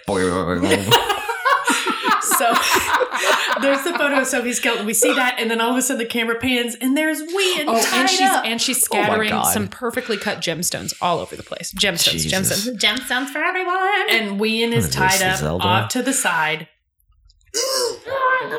In the um, you know, universal language of people who are tied up and trying to escape. it sounded kind of like this. and Jamie and Claire bust in and are ready to fight, but guess who's there? Hercules. And he stops Hercules. Jamie's. He stops Jamie right away. Hercules Mulligan. He has a gun. Oh. So Geillis looks up and is like, Take one step further, and Hercules will put a ball in your head. Fun fact: Mm-hmm. in the books, Hercules isn't there. It's just Geillis. One, two. Jamie does get a ball in the head. He gets shot straight in the fucking head. what? But because he has an extraordinarily thick skull, Oh. which is Of course he does. I'm so, well, of course he does because he's a fucking dude, Julie. And he's a anyway. And he's a giant. And a giant. apparently, Geillis hadn't loaded the gun correctly. Women, am oh, I Am I right? right? you guys, bitches be But trying to fire hits- guns. but it hits Jamie in the head and knocks him out, but travels along his scalp. It's Oh real. my God. And Claire just cuts a little. She shaves a little part of his head. She cuts a little hole in his head, and she goes bloop, like she's popping his head, and the musket ball falls out. She holds it to him, and she's like, "I guess you do have a hard head," and then just starts sobbing. It's a nice moment. Anyway, Patty. so, this entire episode. um, So they fight. so Jesus. uh, Jamie Hercules is fighting and Jamie Hercules. are scrapping. Claire is running towards Geillis. A life for a life, sweet Claire. I saved your life at Cranesmuir, so now I get to kill somebody. Oh. It's not very clear. And- is it that I get to kill Wien? Well, no, Claire's it's like, that I get to take your just doctor. a boy, and she's like, oh no, no, no, no, not him. I'm just killing him so I can travel. He's I get to kill your kid. and then this is if there's one thing I'm really pissed they cut. It was all of Lord John Grey's character development and the building of his relationship with Jamie. if there's two things that I'm pissed that they cut, there's this brief little anecdote that's a lot like um, when Claire talks about the vase or going over the edge of the bridge in the car Mhm. or whatever it is this year when she goes through the stones again and we see her foot where the, the, basically puddle. there's an analogy yes the puddle Mhm. where there's these analogies that sort of put the things that happen in different contexts which the i think that both the books and for the most part the show do a really good job of expressing these things in the book at this moment there's a brief anecdote where she's like there's this one time i was in the car brianna was in the car and somebody sideswiped me. And i stopped and i looked and i checked that brianna was okay And then I got out of the car and I just knew I was going to rip this person apart with my bare hands. And the guy behind her who sideswept her is getting out of the car and he sees her coming, like marching towards the car. And he looks at her and he gets back in the car and he rolls up the window and locks the door and just sits there while she screams him outside the car because he's terrified because she's in like, you tried to hurt my baby. I'm going to fucking murder you mode, which is where like the part of her that is acting when she cuts Geillis's fucking head almost all the way off. Basically, almost all the way off. Nearly headless She Geillis. Picks up. Where did she get the machete? no idea. Who So- the fuck knows? Just a fucking machete Maybe lying Geillis there. had it? I don't know. Oh, it's a jungle out there. It. It is a jungle out there. It's unclear. I don't know. All I know is this is one of the only moments in the episode that was en- remotely entertaining because it's these two badass women staring each other down, and Geillis is getting, and then there's the single worst piece of narration that's ever been on the show. All of a sudden, voiceover. That's when I realized the pool was the portal. Jesus. Well, here, here's a thing. There's no fucking pool. There's no pool in the goddamn books. There's no pool. There's no pool. Well, eh, why? Why did they do that? I have no fucking idea. did, uh, but, Why? uh, maybe they're going to come back to it next season. I think I it's nothing. There would be Maybe they absolutely no reason to add that. Maybe they thought they couldn't make it clear where the portal was, but I always just assumed it was further back in the cave. Like you just walk further back in the cave. It's pretty fucking straightforward. I don't understand why there had to be the pool. Well, I have a question. And then it's and then Claire is like, f- so first of all, she fucking almost takes well Geillis's head. It's like She- hanging on by a Geillis is little dead. flap. Like Geillis is dead. Like her head is like this to her body on the ground. That like was- that's my sideways. and that's a question. wrap on And Geillis Geillis- Duncan. Um, you guys- Oh, Lottie, Lottie Verbeek. Verbeek. Thank you. man, You know, I gotta Thank say, you for everything, Lottie. Thank you, and I gotta say, I'm sorry that this. Hold on, I got a drink. I'm sorry that this is the way that your character was treated at the end of your arc because it was you you Tim Gunned the fuck out of it, but it was also not awesome. And like to have that episode be the last episode for you, you know, Mhm. like that sucks. well, they knew that was coming the whole time. They possibly could have given her a better reason to be the way that she was. I mean, I think that we were supposed to assume it's all again about raising up Scotland. But I'll tell you what, I would have bought that this is the best way to raise up Scotland better if it was a syphilitic, syphilith, syphilitic, syphilitic, Syphilitic. syphilitic. I need actually more alcohol. I think I would have a better time with that word if I weren't consumed by rage. So If it wasn't a syphilitic fantasy yeah. um, because if it were, if it were a syphilitic fantasy, because then you could see someone who's really committed to this one idea, latching onto this one really crazy idea as being the only way to accomplish it. Instead, she's like, "I'm sorry, I have to go back to the '60s because I got to murder the fuck out of your daughter," and it doesn't make it just it doesn't make sense for the character. It doesn't it it doesn't seem like it would have a decent result. Like it does, it just doesn't make any fucking sense. And then she did, and the first effect is great and you see and you don't get a close up of the face which is helpful but you see the the neck is going like Oh my gosh. Mm-hmm. womp womp. and then claire is like fuck fuck Boing. I fuck. just did that. jamie goes jamie dr- ha- has a knife to hercules throat but then he watches claire, Claire cut kills Geillis's head off and he's like you're free you can go and hercules is like Peace. see ya and Bye. off he goes um Mhm. So then Jamie runs to Ian and cuts him loose, and Ian is like, "Uncle Jamie, I oh, knew you would come. You know what, everybody? Y'all need to quit depending upon Jamie Fraser so much. well, I mean, he did see him get kidnapped. Nobody else would have come. I guess that's true, but think about all the ways he could have died by then. Yeah, I mean, Ian is a good character. We're I'm just grateful saying. he's alive. I'm just saying that hope. Anyway, while Jamie and Ian are having, when- while Jamie and Ian are having their um, reunion, Claire is standing by the edge of the pool, going like, "I'm gonna fall in. I'm gonna fall in." And she starts to fall, and then Jamie just takes her. hand. She doesn't even. He doesn't even grab her as she's falling. He just takes her hand. She's like, "Whoop, I'm fine." Oh, oh, oh no! I'm sorry. I just I had a wee touch of the dizzies. touch of the dizzies. So then they leave the cave, and uh, Ian is like, I knew you would come, Uncle Jamie, but you left it a wee bit late. I and I'm like, yeah, you really did, Jamie. Maybe if you had spent less time doing, I don't know, 97 other fucking million things you were doing, that would have been easier. Luckily, the cave was just in the backyard. Mm-hmm.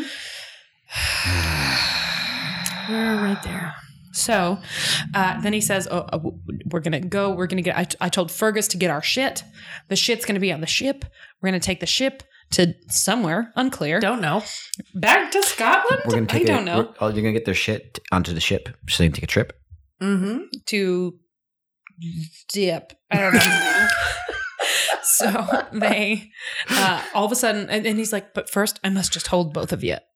And then it, Ah. it's group hug. Group Oh. hug, and then like a really expensive shot that pulls away into the sky for no reason. Oh, Also, these let's not drones. discount the Jesus fact right Christ. now that Claire is having a severe kind of panic moment. yeah, I mean, she fucking murdered somebody. She's She standing likes- there. She, murdered still somebody has likes. the machete in her hand. Yeah, that's Jamie heavy. is spending all this time with Wian. Claire is right behind him, just like, and then he turns around and he's like, "It's okay." And then she drops the machete, and then group hug, and then flash to them on a boat, and she's fine, fit as a fucking fiddle And on a pillow, on a fuck window. lounging in a fuck window, and I'm like, I get. It's one thing to like mm. stab someone. It's one thing to stab someone, which No, is also she- hard. But to like, Oh, to, wait, to like wait. mutilate a body like that. When do we see fuck. the flashback to the skeleton with Joe Abernathy? Oh, as she's staring down at her body. Here's another thing. And Yeah. granted, Oh, I'm I'm Jamie. not sure. Speaking about shit, get ready. I'm not Oh. sure that Julie, would you have put this together? Probably not, huh? No, Without the no. flashback. So this one, I was like, I think oh, this one would have been health, helpful or something. It, it could have been faster. It could have been Yes. just a blink in Claire's mind of like looking at Joe Abernathy and looking down at the skeleton. Like it could And have that- just been as opposed to like, Let's take this whole scene. Yeah, you didn't have to do that. so. So basically, it, it the lo- the short version because there isn't a long version and there was no reason for it to be so long is that the skeleton that Claire picked up near the beginning of the season was Geillis's. Remember when Joe Abernathy came in and like in when the, in the '60s and he had that skeleton that an archaeologist or anthropologist friend Lady J. had Yeah. and he, he's like take a look at these bones and she's like oh so was the head cut off and he's uh was it broken neck It's uh, and he said no basically, somebody tried to cut this head off but didn't get it um, all the, way He gives Oh, her the bones because he It wants was to Geillis's see bones. if she can intuit what happened to the person because apparently she does that sometimes with her living patients. Yeah, yeah, yeah. Um, she'll be like, I suspect. I don't know if you know this, but I studied medicine with a very gifted dog, and he taught me. he taught me how to just know when people are sick. So I think maybe it's stomach cancer. But um, in this case, she picks up the head and is, and says she was murdered. neck? She was murdered. That's the Right, thing that she says that we don't see. But then um, at this point, the flashback is of her saying broken neck, and he says, no, somebody tried to cut her head clean off. but But didn't then make she's it like, all the oh way shit, it was me. I tried to cut her head clean." Off. Oh clean my off. god that How- skeleton that i touched in the 60s was Geillis's skeleton How did she get that skeleton up? They found it on an in architect- architectural dig, and somebody was consulting with Joe Abernathy because he was In a specialist Boston? and yeah, home to like a zillion Ivy League colleges. That doesn't seem like a stretch to me. Coincidence, yes, and there were too many coincidences want in to make this a joke story. about a coincidence. Okay, It's it, there's a lot of coincidences, almost like there should be more coincidence faces. Um, nice nice I'm- was- I'm- I'm you really went for it you went for it though you did. I Tim which i Gunn appreciate you did no no you did not tim gunn I it because Tim you Gunn did not make it work I did not make it work, but I wanted did to, go for it though I wanted to make. I want. I just want to bring back no because he was the best part of it. you are us. about to get I've seen- nothing but uh, praise coming up for some pundum that you Thank you. and I wrote down your name every time it happens, so don't worry, it's coming. We now that we're at the fuck window, this is about the time I showed up. Yeah, this is about when Janine showed up and watched with us. I said, uh, Janine, you're just in time, boning in a shipwreck, and he was like, "Great, I'm in," and just like came in and sat down. Yeah. Um, but you guys, I have to say that it was a really hard jump for me from Claire. that's because it was a terrible cut. Like It was like a- just a terrible cut. guilt and fear of just murdering somebody to all of a sudden I'm feeling so good. Looking good and feeling gorgeous. Uh, it was bad. In fact, it was Looking bad. bad and feeling badly written. Thank you. So, I don't know. It's some kind of like talky scene where they're like getting back together and Jamie's about to shave and Claire's like, nah, don't shave it off. I like your stubble on my clit. Basically. Mhm. Um, Yeah. Even though that's not actually what she says, but the It's the implication idea. she's like don't I, it's different i like it this this does happen in the book but it's just dirty talk in the book. And it's um when they're reunited and it feels so good. um uh, when after uh she's with the talking coconut. Um Oh, so they moved the placement of this sex scene into Yes. another place Well, because people expect sex scenes. They and- do. And the thing that why this pissed me off so much is we don't get anything from it. It's Oh, I actually wrote the, I wrote a note for this so that we could remember. okay. It was, um, yes, we heard what you wanted. Here's some fucking. Yeah, and it doesn't make any sense narratively. It doesn't have any effects emotionally, and in in the it's a in the universe. in the no, no, in the it's um in in the, the it's a pretty hot scene because he's just like like washing his sweaty disgusting body and she's just standing there in a priest robe which is the only thing she had to wear in the book because she, none of um Ermenhilda's dresses would fit her because she's a gigantic fat cow whore. That's so funny because in this one, and we didn't talk about this, the dress was obviously too big for her. Yes. Anyway, she's um just standing there in the priest robe and he's just she's like i don't know how it comes up but he basically starts describing what he wants to do to her as soon as they have a private room and a bed big enough for fucking. Because he never ends up in the captain's quarters in the books. There isn't like a and also jamie why would you want to fuck why on earth would you want to fuck on an 18th century ship? You wouldn't unless you had no other option. So he's like here's what we're gonna do. The first time i get into get you into a hotel first i'm taking a bath and then you're taking a bath and then we're gonna watch some pay cable after that here's what i'm gonna do. So he starts describing like essentially what he's fantasized about step by step all the things he's going to do. And it's all conversation and it's much longer. And they cut my favorite part which is when he starts talking about how well the one of the things i'm going to do is i'm going to take off your clothes so it's just down to your shift. I'm sorry shaft. Shaft. so it's just down to your shaft.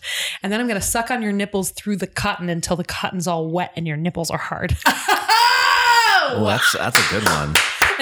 Uh, uh, I'm, uh, I'm not wearing a shift. And he's like, oh, okay, that's no problem. We'll still do that step. It'll just be different. anyway, it's really hot because it's just a conversation. And that's what's so hot about it. And also because it's in a place where it actually makes any fucking sense at all, as opposed to everybody being fucking traumatized. But don't worry, we have a fuck window. Mm-hmm. We're on a And window. then there isn't We're on a even ship. any good boning. Hold I on, we're getting there. We're getting clear. there. I want to be really clear about something because you referenced this complaint. The Mhm. complaint is not just that there was not enough fucking in season two. It's that it seemed like there could have been fucking and there wasn't. Like there are places where they could have fucked and they didn't. And I understand why. And yes, it was frustrating. And yes, we like the sex. But I respect that Jamie wasn't just constantly putting it to her when he was recovering from a rape. Mm-hmm. And I respect that fucking in a tent on a battlefield when you're surrounded by It's a bunch of sweaty men is not all that sexy. Uh, All of that makes sense. When people say not enough sex in Outlander, what they mean is, man, I wish there was more sex in Outlander. Not, please, I'm not going to watch the show anymore unless you put more sex in it, especially not if it's in a place that doesn't make any sense at all. No, this did not make any sense. so he's about to shave. and uh, shave his face. And she's like, no, keep it. I like your beard. It's different. And I'm like, go to Brooklyn, bitch. on my skin. He's like, Yeah. oh, you have a lot of very fine Skin, skin. as in, I like it when you eat me out with a beard. And then they go through the whole talking, the dirty talking thing, which is pretty cute. I, I wouldn't say it was hot. I would say it was. It felt hot a in the butt. It felt a little like, not forced. That's not the right word, but it, this just wasn't the time for a sex scene. And then he has this line where I'm like, "You have the roundest ass I've ever seen," and I'm like, "Hold my beer." it's true. She was like, oh, really? Mm-hmm. And And the thing about Julie, she has a great ass. and then, the only note I have is weak tea on that sex scene. Yeah, that was that was weak sexual content. That It was not strong. Weak. Like it's not strong. Her, her like her nightgown got unbuttoned, and they got like like we She got on top, which she always does, and then is great. well, uh, it's over, and then we cut to, then- and then thunder. fade. Thunder rolling happens And he when goes, it's and he goes, "Oh, it looks like there's a storm coming in." Cut to giant fucking storm. I And actually- here's here's and that the- and Janine actually laughed. I actually laughed, and then Alice was like, "Actually, that probably wasn't supposed to be funny." I was Yeah. like, "Well, it was." too late. so this is the actual end of that quote that I started earlier. Yes, we heard what you wanted. Here's some fucking. Now back to the boat. It's like Moby Dick in here, but not that kind of dick. And then the shipwrecks. I don't really have anything to say about that. well, you said it was like a Christopher Nolan fight scene, and I think Yes. that um, It's like Batman in a dark. like- not it's like like, in Dunkirk. Batman fight at night, it's where you can't tell who is who, and so you don't give a shit. you there there just Janine wasn't said any care. Transformers fight. Yeah, because they all like focus in on like how they move and tryst and blah blah blah, but And you can't see what's happening. well, you're not following any one person. Nope. There isn't really any suspect. You don't see. You can't track who's in danger. Like the masks start to go, and I think maybe we're supposed to think everyone is in danger, which is accurate. And then there's this hilariously comic scene where everybody is indoors, and J- and there and Ian and Fergus are both like, "We have to be out there helping," and Claire's like, "No, you don't," and then turns around and leaves. They're like, "Where are you going?" She's like, "I'm a doctor." well, I know you're a doctor, but wouldn't it probably be better to treat injuries like inside? Because what are you going to be able to fucking do for them on the deck in the middle of the storm? Nothing. What the fuck? And then we see Jamie is helming the ship, and we all screamed, "Weak seamen shouldn't be piloting the vessel." Yeah, he only wants strong sailors out there. Then what is that weak seaman doing at the till? and then we all said, "Oh ship, Mm, Oh, Cheers. shit. cheers. Cheers. oh ship." Oh, I'm out. I'll get more. Don't worry. Yeah. Gulp. And then uh, there's a moment where Claire and Jamie are clutching onto the side of the boat together, about to be washed overboard. Where they look Giant at each other wave. with true love, and they look up and they see this wave, and then there was another oh ship because that wave was Oh, big. Shit. Like Yeah, that. that was like a inter in a interstellar wave. Mm-hmm. Interstellar wave all the way. So then, boosh, Jamie gets knocked to the other side of the boat. Ugh, thank God he's got a hard head. and he gets up and looks around and goes, dude, where's my wife? and then we see Claire sinking to the bottom of the ocean very softly and I Jesusly. But not really. And also, I have no memory of this because I was fucking unconscious. So this narration doesn't make any sense. Also, I'm saying it was all white. And I think I'm supposed to take from that that it's the sail I'm seeing around me. Only it's fucking dark and I'm in the ocean and there's a storm. So I couldn't see shit. And also, I'm unconscious and I'm being dragged underneath by this rope that got tied around me by accident. Because in the book, it's tied around me on purpose to keep me from going overboard. But here, it's tied around me because no it reason. happened because it wasn't to begin with. And my and quote- I'm just sinking. And we see this genuinely beautiful shot. Her hair is floating and her face is beautiful because Very she's Ophelia. beautiful. It's very Ophelia. Yeah. and then I'm yeah. like, so we had enough time to do this shit twice? Twice. twice. And then again. And then I fucking get, I feel like it went on for a million years. Mm-hmm. So she's being dragged to the bottom. It's this far away shot, a beautiful shot, and then into the frame. What do we see? A really weak seaman. but a strong swimmer. yeah. And there he is. Of course he is. And then he fucking kisses breath back into her. He, well, he cuts the he cuts the ropes first, and he kisses breath. And I'm like, fucking yes, I know. And whenever I call Dude, this a romance Is this novel, really the time? It's not the time. Here's what happens after you cut your wife free from the giant You piece swim of wood. upwards. You swim upwards. Also, let's just like uh, like just like in, to inject a little bit of reality into the situation, like where she was at and where he was at, as far as like what we saw in that frame, which she is much deeper than what we saw in that frame. Mm-hmm. She, she, she was three or four people down. That means she was like fifteen to twenty. seen and how would he n- have He- known? Yeah, and, and she was being drug drugged down by wood. And then when he finally got to her, they somehow showed it as if they paused, like and he was holding keep it up. going down. Yeah. Right. Okay. It's fucking hell. So it's moments like this, and I feel like in this season in particular, because things have had to have been condensed for time purposes. condensed milk. Yes. That I am reminded that even though it doesn't follow all the tropes of a romance novel, it sometimes does use them. And sometimes that's fine and it's funny when you recognize it and it's like, I celebrate this, but also other times it's like, she's dead. Yeah. Can we just admit the fact that he could not save her? Yeah. No, because he is going to fucking save her every fucking time she gets in you trouble. know what? In the fucking book, she's dragged overboard and she's unconscious, and he just jumps in and follows her and cuts her loose, and then they're just, and then she's oh, she wakes So up. So it's not like she's 30, 30 feet underwater. And there's no Okay. this like da, da, da, da, sing me a song of a guy who can swim and apparently can see underwater. No, you know what I was thinking of Does was it ma- wa- matter that he still has his boots on? Physics don't matter now. Aquaman. Sh- Allison actually said, "Was he fucking Aquaman now?" No, that was Janine That that, said that. That was you. that was me. I, wa- I was I was on a roll there. Yeah. Well, no, this is where your roll starts. Yeah. We're getting there right now. Uh, this is the th- third best scene in the episode because just listening to Janine make literally the same joke over The and over again one, is the better than first almost one was anything not else that his happened. joke. The first one was not his joke, but then he But it was took accidental. It was the his joke. accidental It was joke. accidental joke, and then he took that joke and ran with it. So he pulls her to the surface. Great, they're alive. and then all of a sudden, they're floating on a board. It's not like Titanic size board; it's much smaller. So there's no like, will they or won't they dump one of them? It's very small, and they're holding on to it. And I actually, I asked the question, "Where the fuck is this storm?" And Janine said, It cleared up. And I said, I'm sorry, did you say it cleared up? and he's like, No, but now I did. It cleared up. And we laughed about it. yeah. We did not know that that joke would come back three more times. So there's this shot where it pulls up and up and up, and he says, "Sassenach, if you die on me, I'll kill you." Which is not. It just it didn't work. Like it, that only works if it's like something you say in panic or something. It well, just Yeah, that, 'cause- that, that's what I have here is so well, it now like they're a tender Titanicing. whisper. You know what would be helpful now in this moment when Claire is knocked out? A doctor. I'm just saying. Oh, yeah. So the shot pulls up, up, up, up, up, up. Where's the storm? I'm sure up, up, up, up, up, out of, so that we can see that in the eye of a hurricane, it is quiet for just a moment. Is that a Hamilton joke? a yellow sky.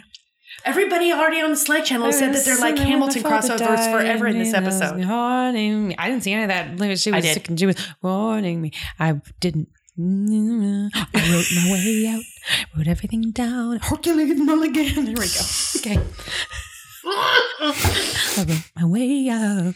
Uh, you know what's funny? Hamilton, Scottish, Oh my God. There and is- also Caribbean.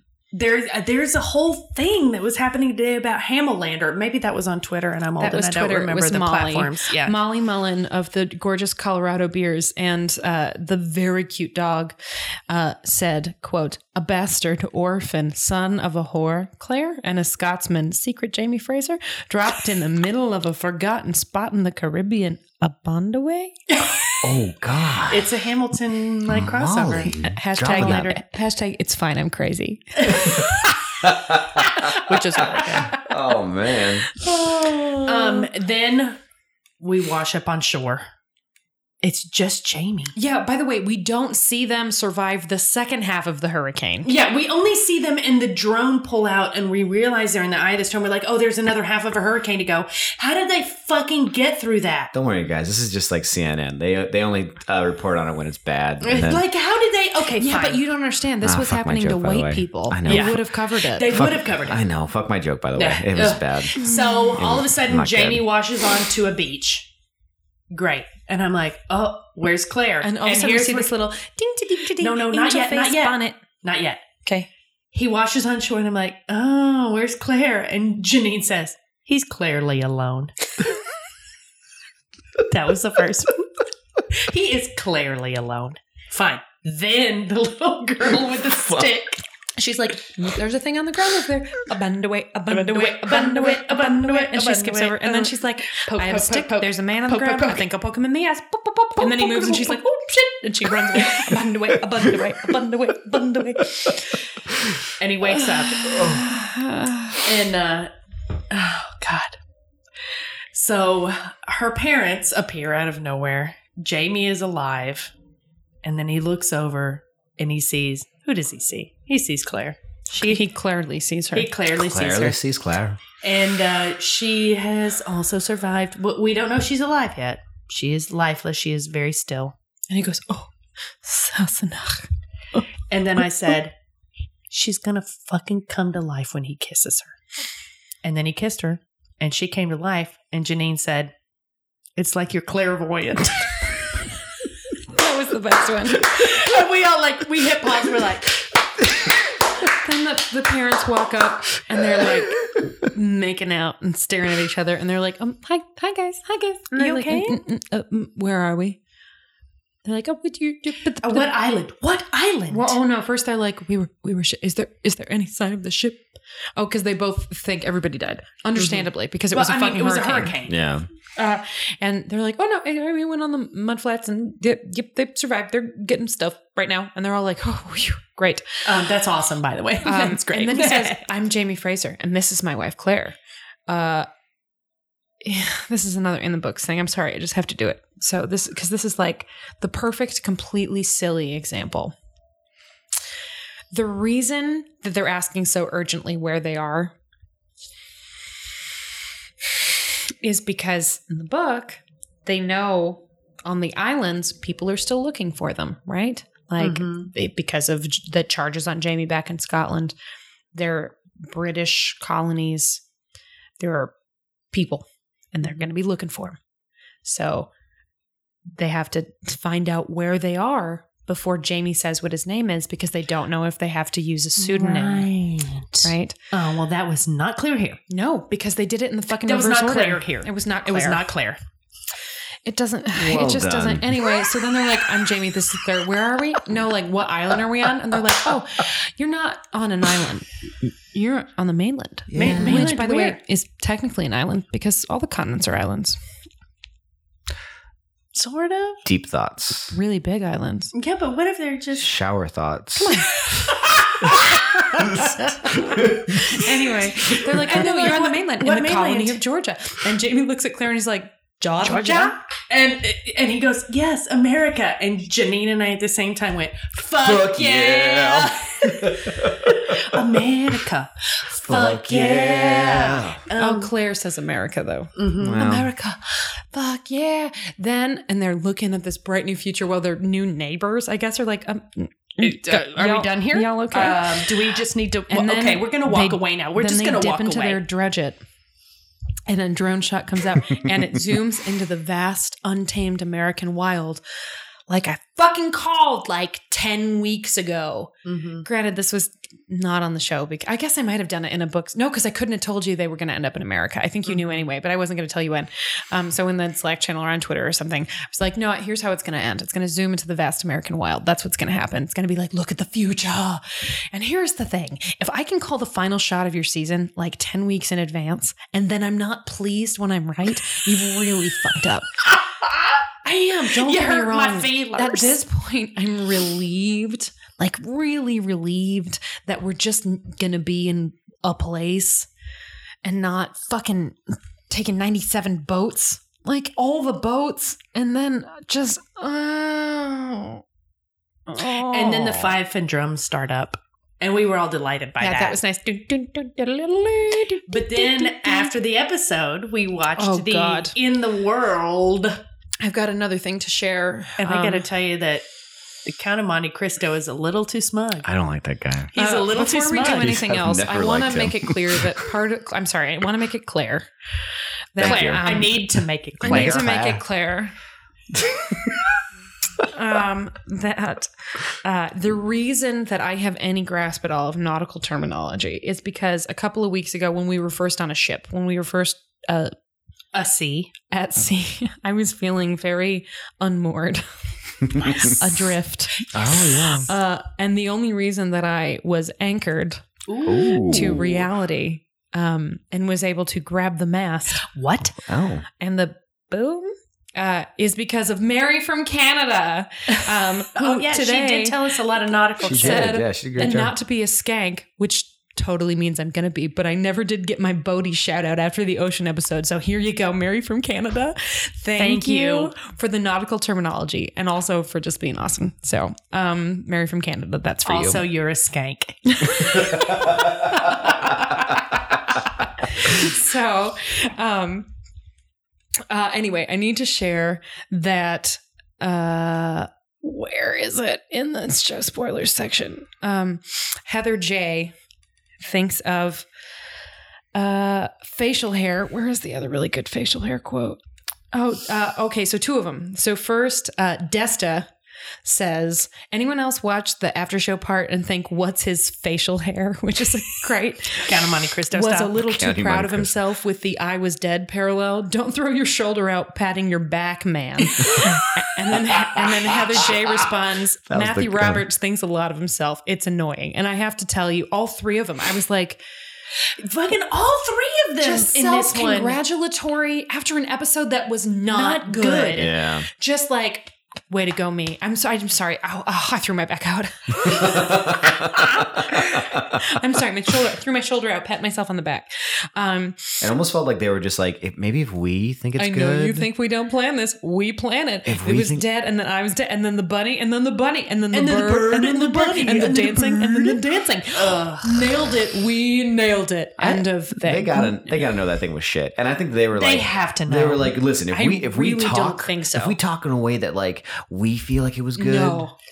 I don't think it, I don't It think was any so of them disjointed. can. Well, first of all, wrote it? notice Who wrote it? Matthew B. Roberts Oh. with County Monte County Cristo? Cristo. Count of Monte Oh, that's so, why. Well, No, here's he's the thing. No, no, no, no. Wait. He's yeah, Here's the he's- way. that's why we're so pleased with it though. Uh, Matthew B. Roberts and Toni Graphia, who I think may be the other woman who's on the thing, uh, the woman who's on the thing, although it could just be another writer. I cannot remember her name at the moment.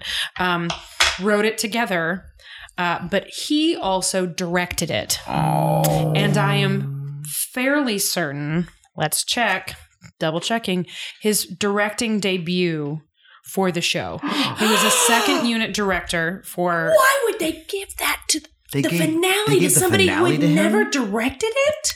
No wonder. Uh, his first solo directing credit, literally ever. He has no credit for another TV show, Oh, no film credit. No. I'm disgusted. I have to go to the bathroom. No. Uh, hold on, we're gonna need some yakety sacks because I have to eat some yakety snacks.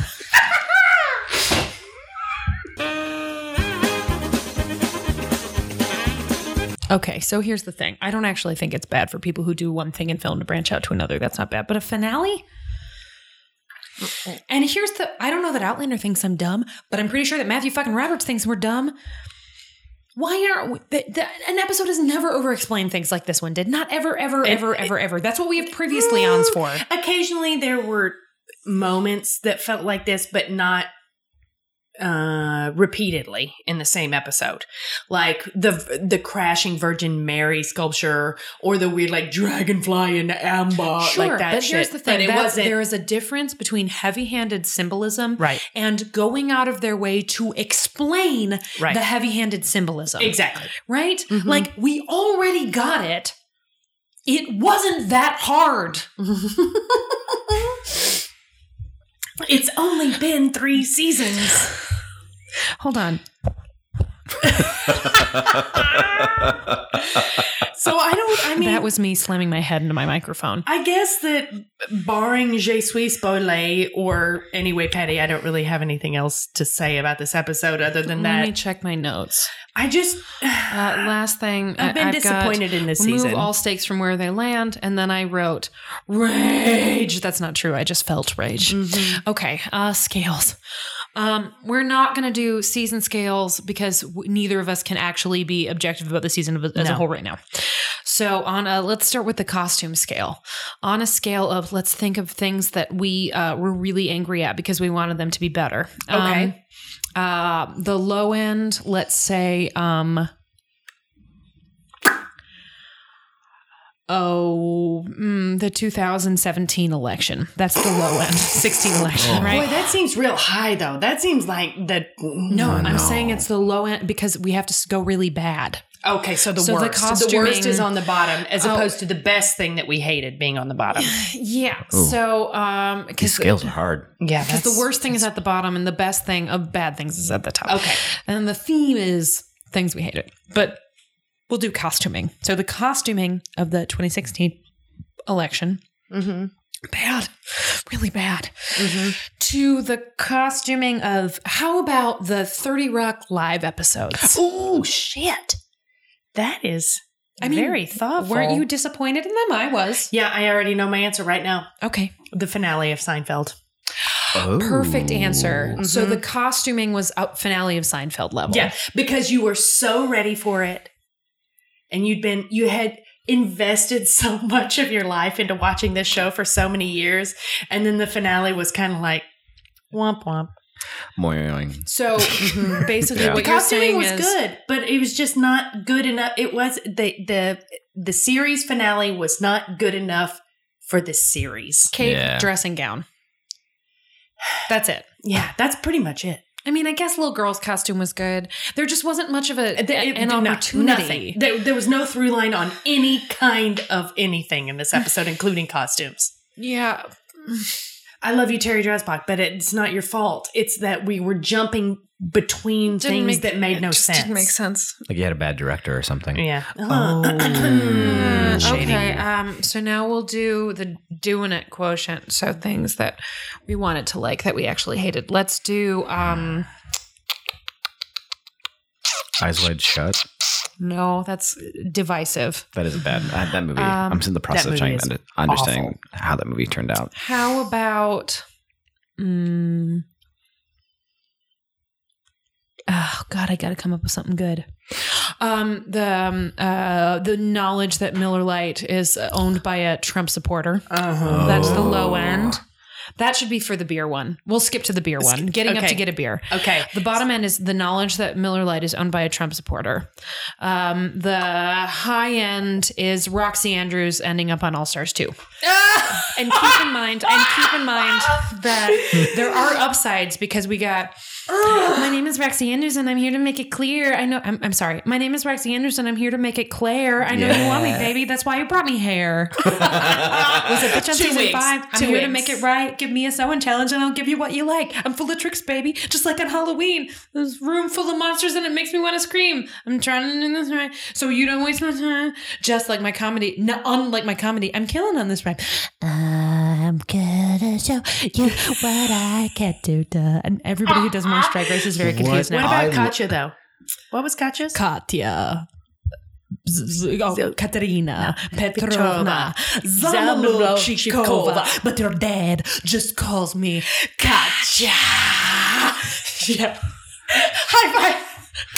Fucking Katya. that was for you, Dr. J. I love Katya. Uh, okay, anyway, Should have won. so uh, things we Okay. didn't like. Between Miller Lite being Trump and, and Roxxxy Andrews on season five. No, I'm sorry. Showing up on All Stars 2. Oy vey. I hate both of these things, but I hate Trump more. So, in terms of going up to get, but we're not rating the things, Okay.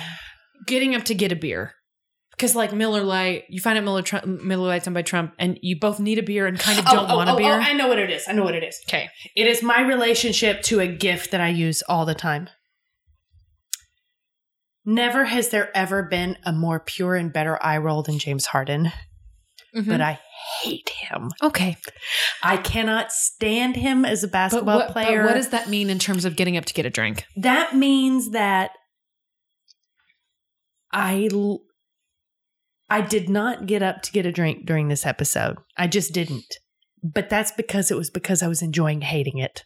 Okay. Oh, that's good. Mm-hmm. Oh, That's good. So I use that gif all the time because it is pure and perfect, but I do not appreciate that basketball player. Okay. Now we're going to do the doing I like scale. that gif, I like that gifs have made it into the oh, movie know. scale. Boner Or just- City. Boner City. Just ideas have made it into the scale. This is we're branching out. Are we? Okay. Mhm. So last one. So We're the doing it scale. Mhm. So uh from like if it's zero doing it to lots of doing it, things we hate. All right. Um zero doing it. Ken Burns baseball. I mean, yeah. um lots of doing it, things we hate. Um porn. there's feminist porn out there.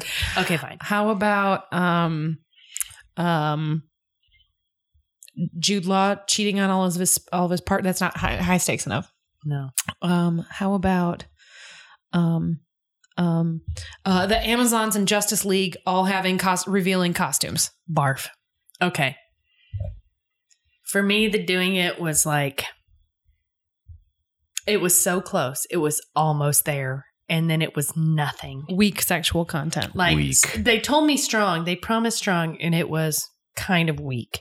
The chat was cool. It was like moonlighting. It didn't come through. Moonlighting. The epi- the the entire series of moonlighting. Because Bruce Willis and um, Cybill Shepherd were so good at the talking.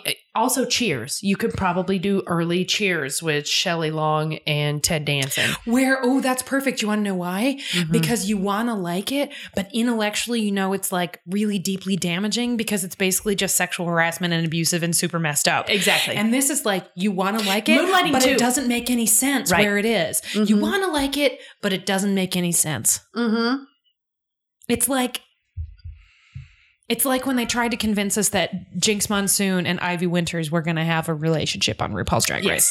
It's like that. Sophie. It's like when when they tried to set up Izzy and George. Nailed it. All right. Um, and the last thing, who is this one is going to be so easy. Uh, who's your golden pamplemousse of the week? or John Grey, coin face forever. Yeah, coin face. Coin Yeah, face. that coincidence Coin face with a bullet. That they did. Did you just hear what he just said? What'd you say? that coincidence was really great. Janine, are you drinking like five hour energy today? I'm sorry. Well, runner up for the golden pamplemousse. Also, you have to realize I sit here quietly thinking of that. So like I've been I've been stewing on that one for fucking 30 minutes. Yes. that was very good. Is it just a coincidence? Uh, oh my god, yes, but it was Okay. one hundred percent David No, but Berry. he, yeah, he sounded like he was the best. because it's very hard to walk that fine line between shady and burn and to do inhibit uh, to, To sh- exhibit both To and get he did to get a sunburn in the shade like that is It's- real solid. Tough. Actually, it's not difficult to do at all. The UV rays, man. Okay. That's what they tell you. anyway, um, uh, so we've got a couple really quick questions before we go to spoil. Actually, that one can be in spoiler section. Uh, let me just make sure there's nothing here. What's up, Um, Come here, Sophie.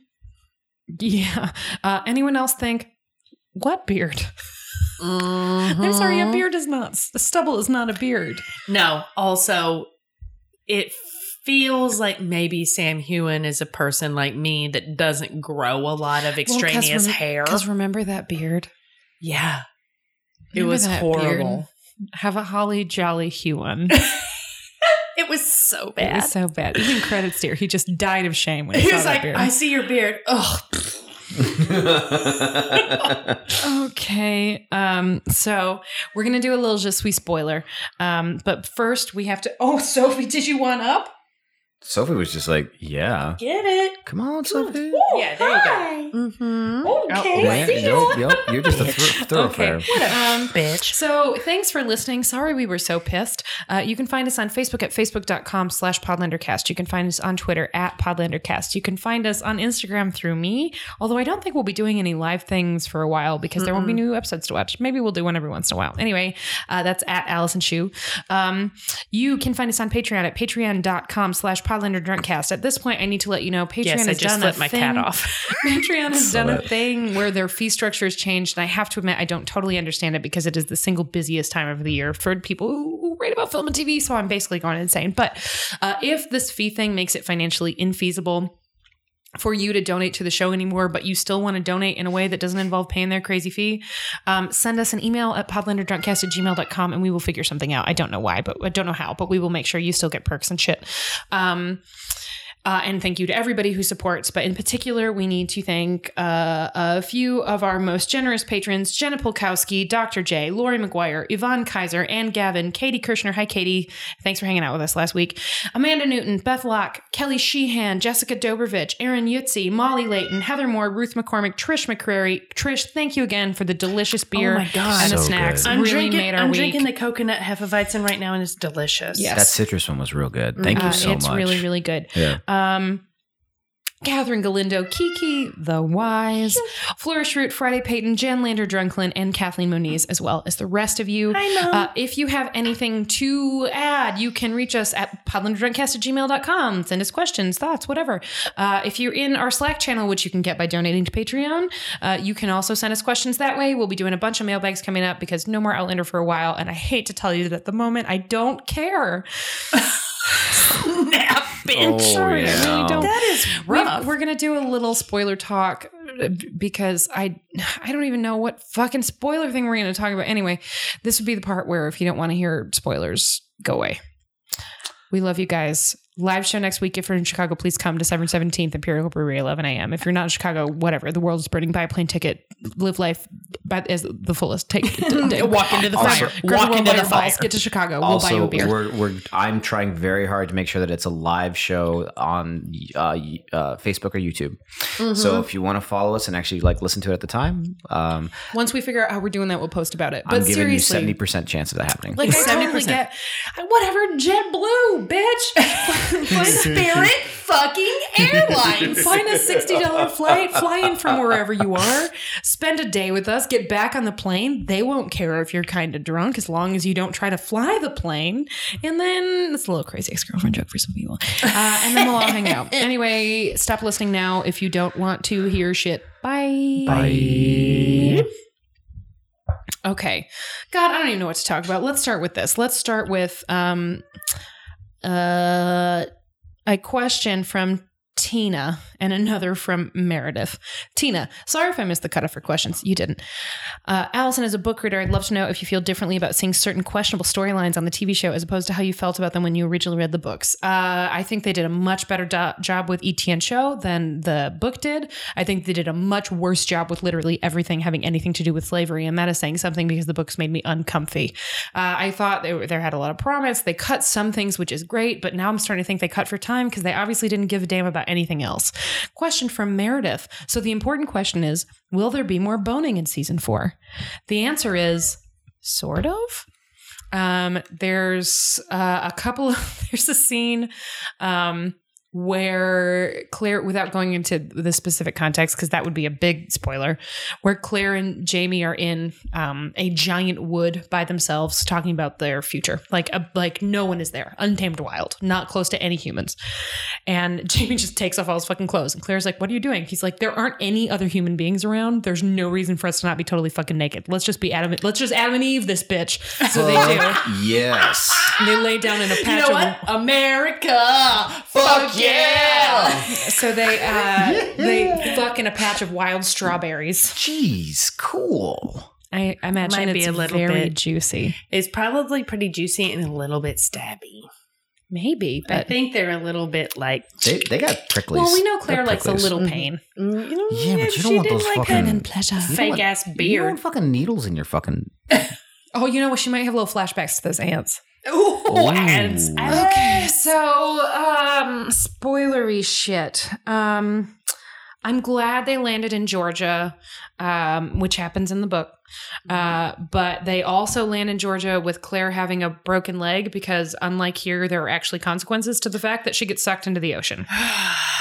Uh, she's also basically naked when they land because Jamie has to cut all of her heavy clothes off to keep her from going underwater because she's So being she dragged loses the down. bat suit. Oh yeah. Well, the batsuit doesn't exist in the books. Remember, it's the Right. That was so it's just right. other clothes. She's just wearing Mhm. other clothes. So he has to cut them away. Uh, however, they do lose the photos um, because Jamie also loses his coat and shit. So they lose all the photos of cl- they lose the photos of Bree and the little painting of William. Mhm. Um, I assume medical shit also goes bye bye. Um, in the next book, Claire starts to, or maybe it's the book after. Uh, regardless, soon Claire starts trying to make her own penicillin by growing mold on shit and trying to find the blue stuff. It's pretty cool. What is this? Sliders? Um, Deep uh, cut. I think it's important to note that they work in um, that Fergus was going to go get Hayes and Reynolds. Was that his Leslie. name? Leslie. Leslie. Oh my god. I don't know how It's like I'm you the one who just knows know this. that one thing. That's the only thing I know about the show. Oh, so And she's taking Claire a dump. Puns. Yeah. Take a look. She's looking at me.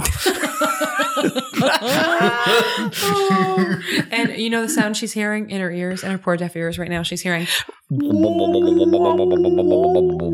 Yep. Good job, Kitty. Um, Um, that let's was see what else. definitely a pee pee, Uh, not I mean, a G- poo poo. Totally gets uh, mostly decapitated. That really happens, except for it's an axe, not a machete. Mm. Uh, and I think she had it with her. It's explained why it's there.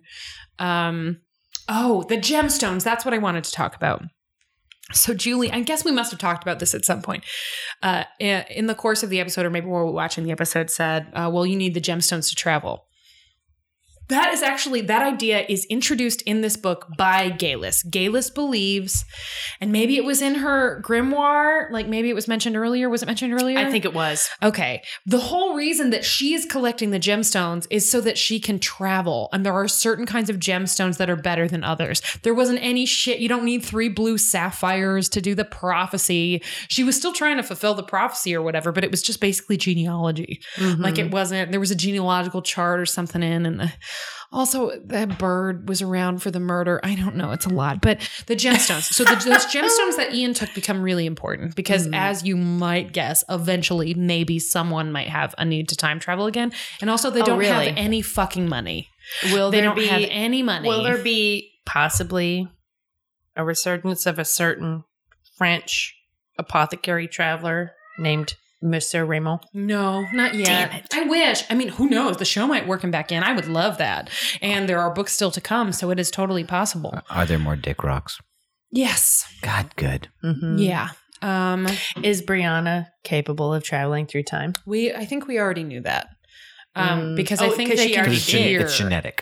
Well, I mean in her in utero. yeah, Yeah. she did as a baby, so obviously she cool, right? Well, I guess it depends on whether Well, that'd be crazy if she couldn't in- in utero. Oh gosh. I know, and then Claire just would have died because there would have been a, a We fetus talked sized about that. hole. Oh and yeah, we I talked do about that. that. Yeah, yeah, yeah. Well, because we talked about the Oh, time traveler's wife. Jesus. Oh yeah. Oh Yeah. god damn it. Now I'm resurfacing that entire date that I had. Ah damn it. Sorry, bro. Um, It was my pet choices. Uh, well, I won't say who may or may not time travel, but eventually there w- will there will be need for more stones. Here, though, they're taking the stones because they don't have any fucking money. So Ian, in his infinite wisdom, is like, "I have to get the fuck out of this cave right now, but hold on, really quick. Hold on, let me pick these up." And off they go. So that's the money they have, which will become important later. Um, God, I don't fucking know. I don't want to talk about anything. it's fine. That's fine, man. It's- We, how are we going to do it anyway, Patty? Well, I know what I could talk about for an anyway, Patty. And it's weirdly thematically linked to this uh, week's episode. What is it? It's about the deprivation tank. Oh, well, I, I have things I can contribute to that too. Mm-hmm. self care. Not really. It was more of the image. I'll We'll save it it. for anyway, Patty. I was I was trying to find a theme that would be more than this is what I did last night. No, I could connect to it. I will. That will become apparent when I talk about it. Okay, well, Mhm. So the next, so We're guys, we're gonna. I'm sorry this was such a weak spoiler section, but I'm feeling it was very a weak dispirited. fucking episode. well, I'm a weak fucking seaman. you're Jamie. Bye. Bye. Bye.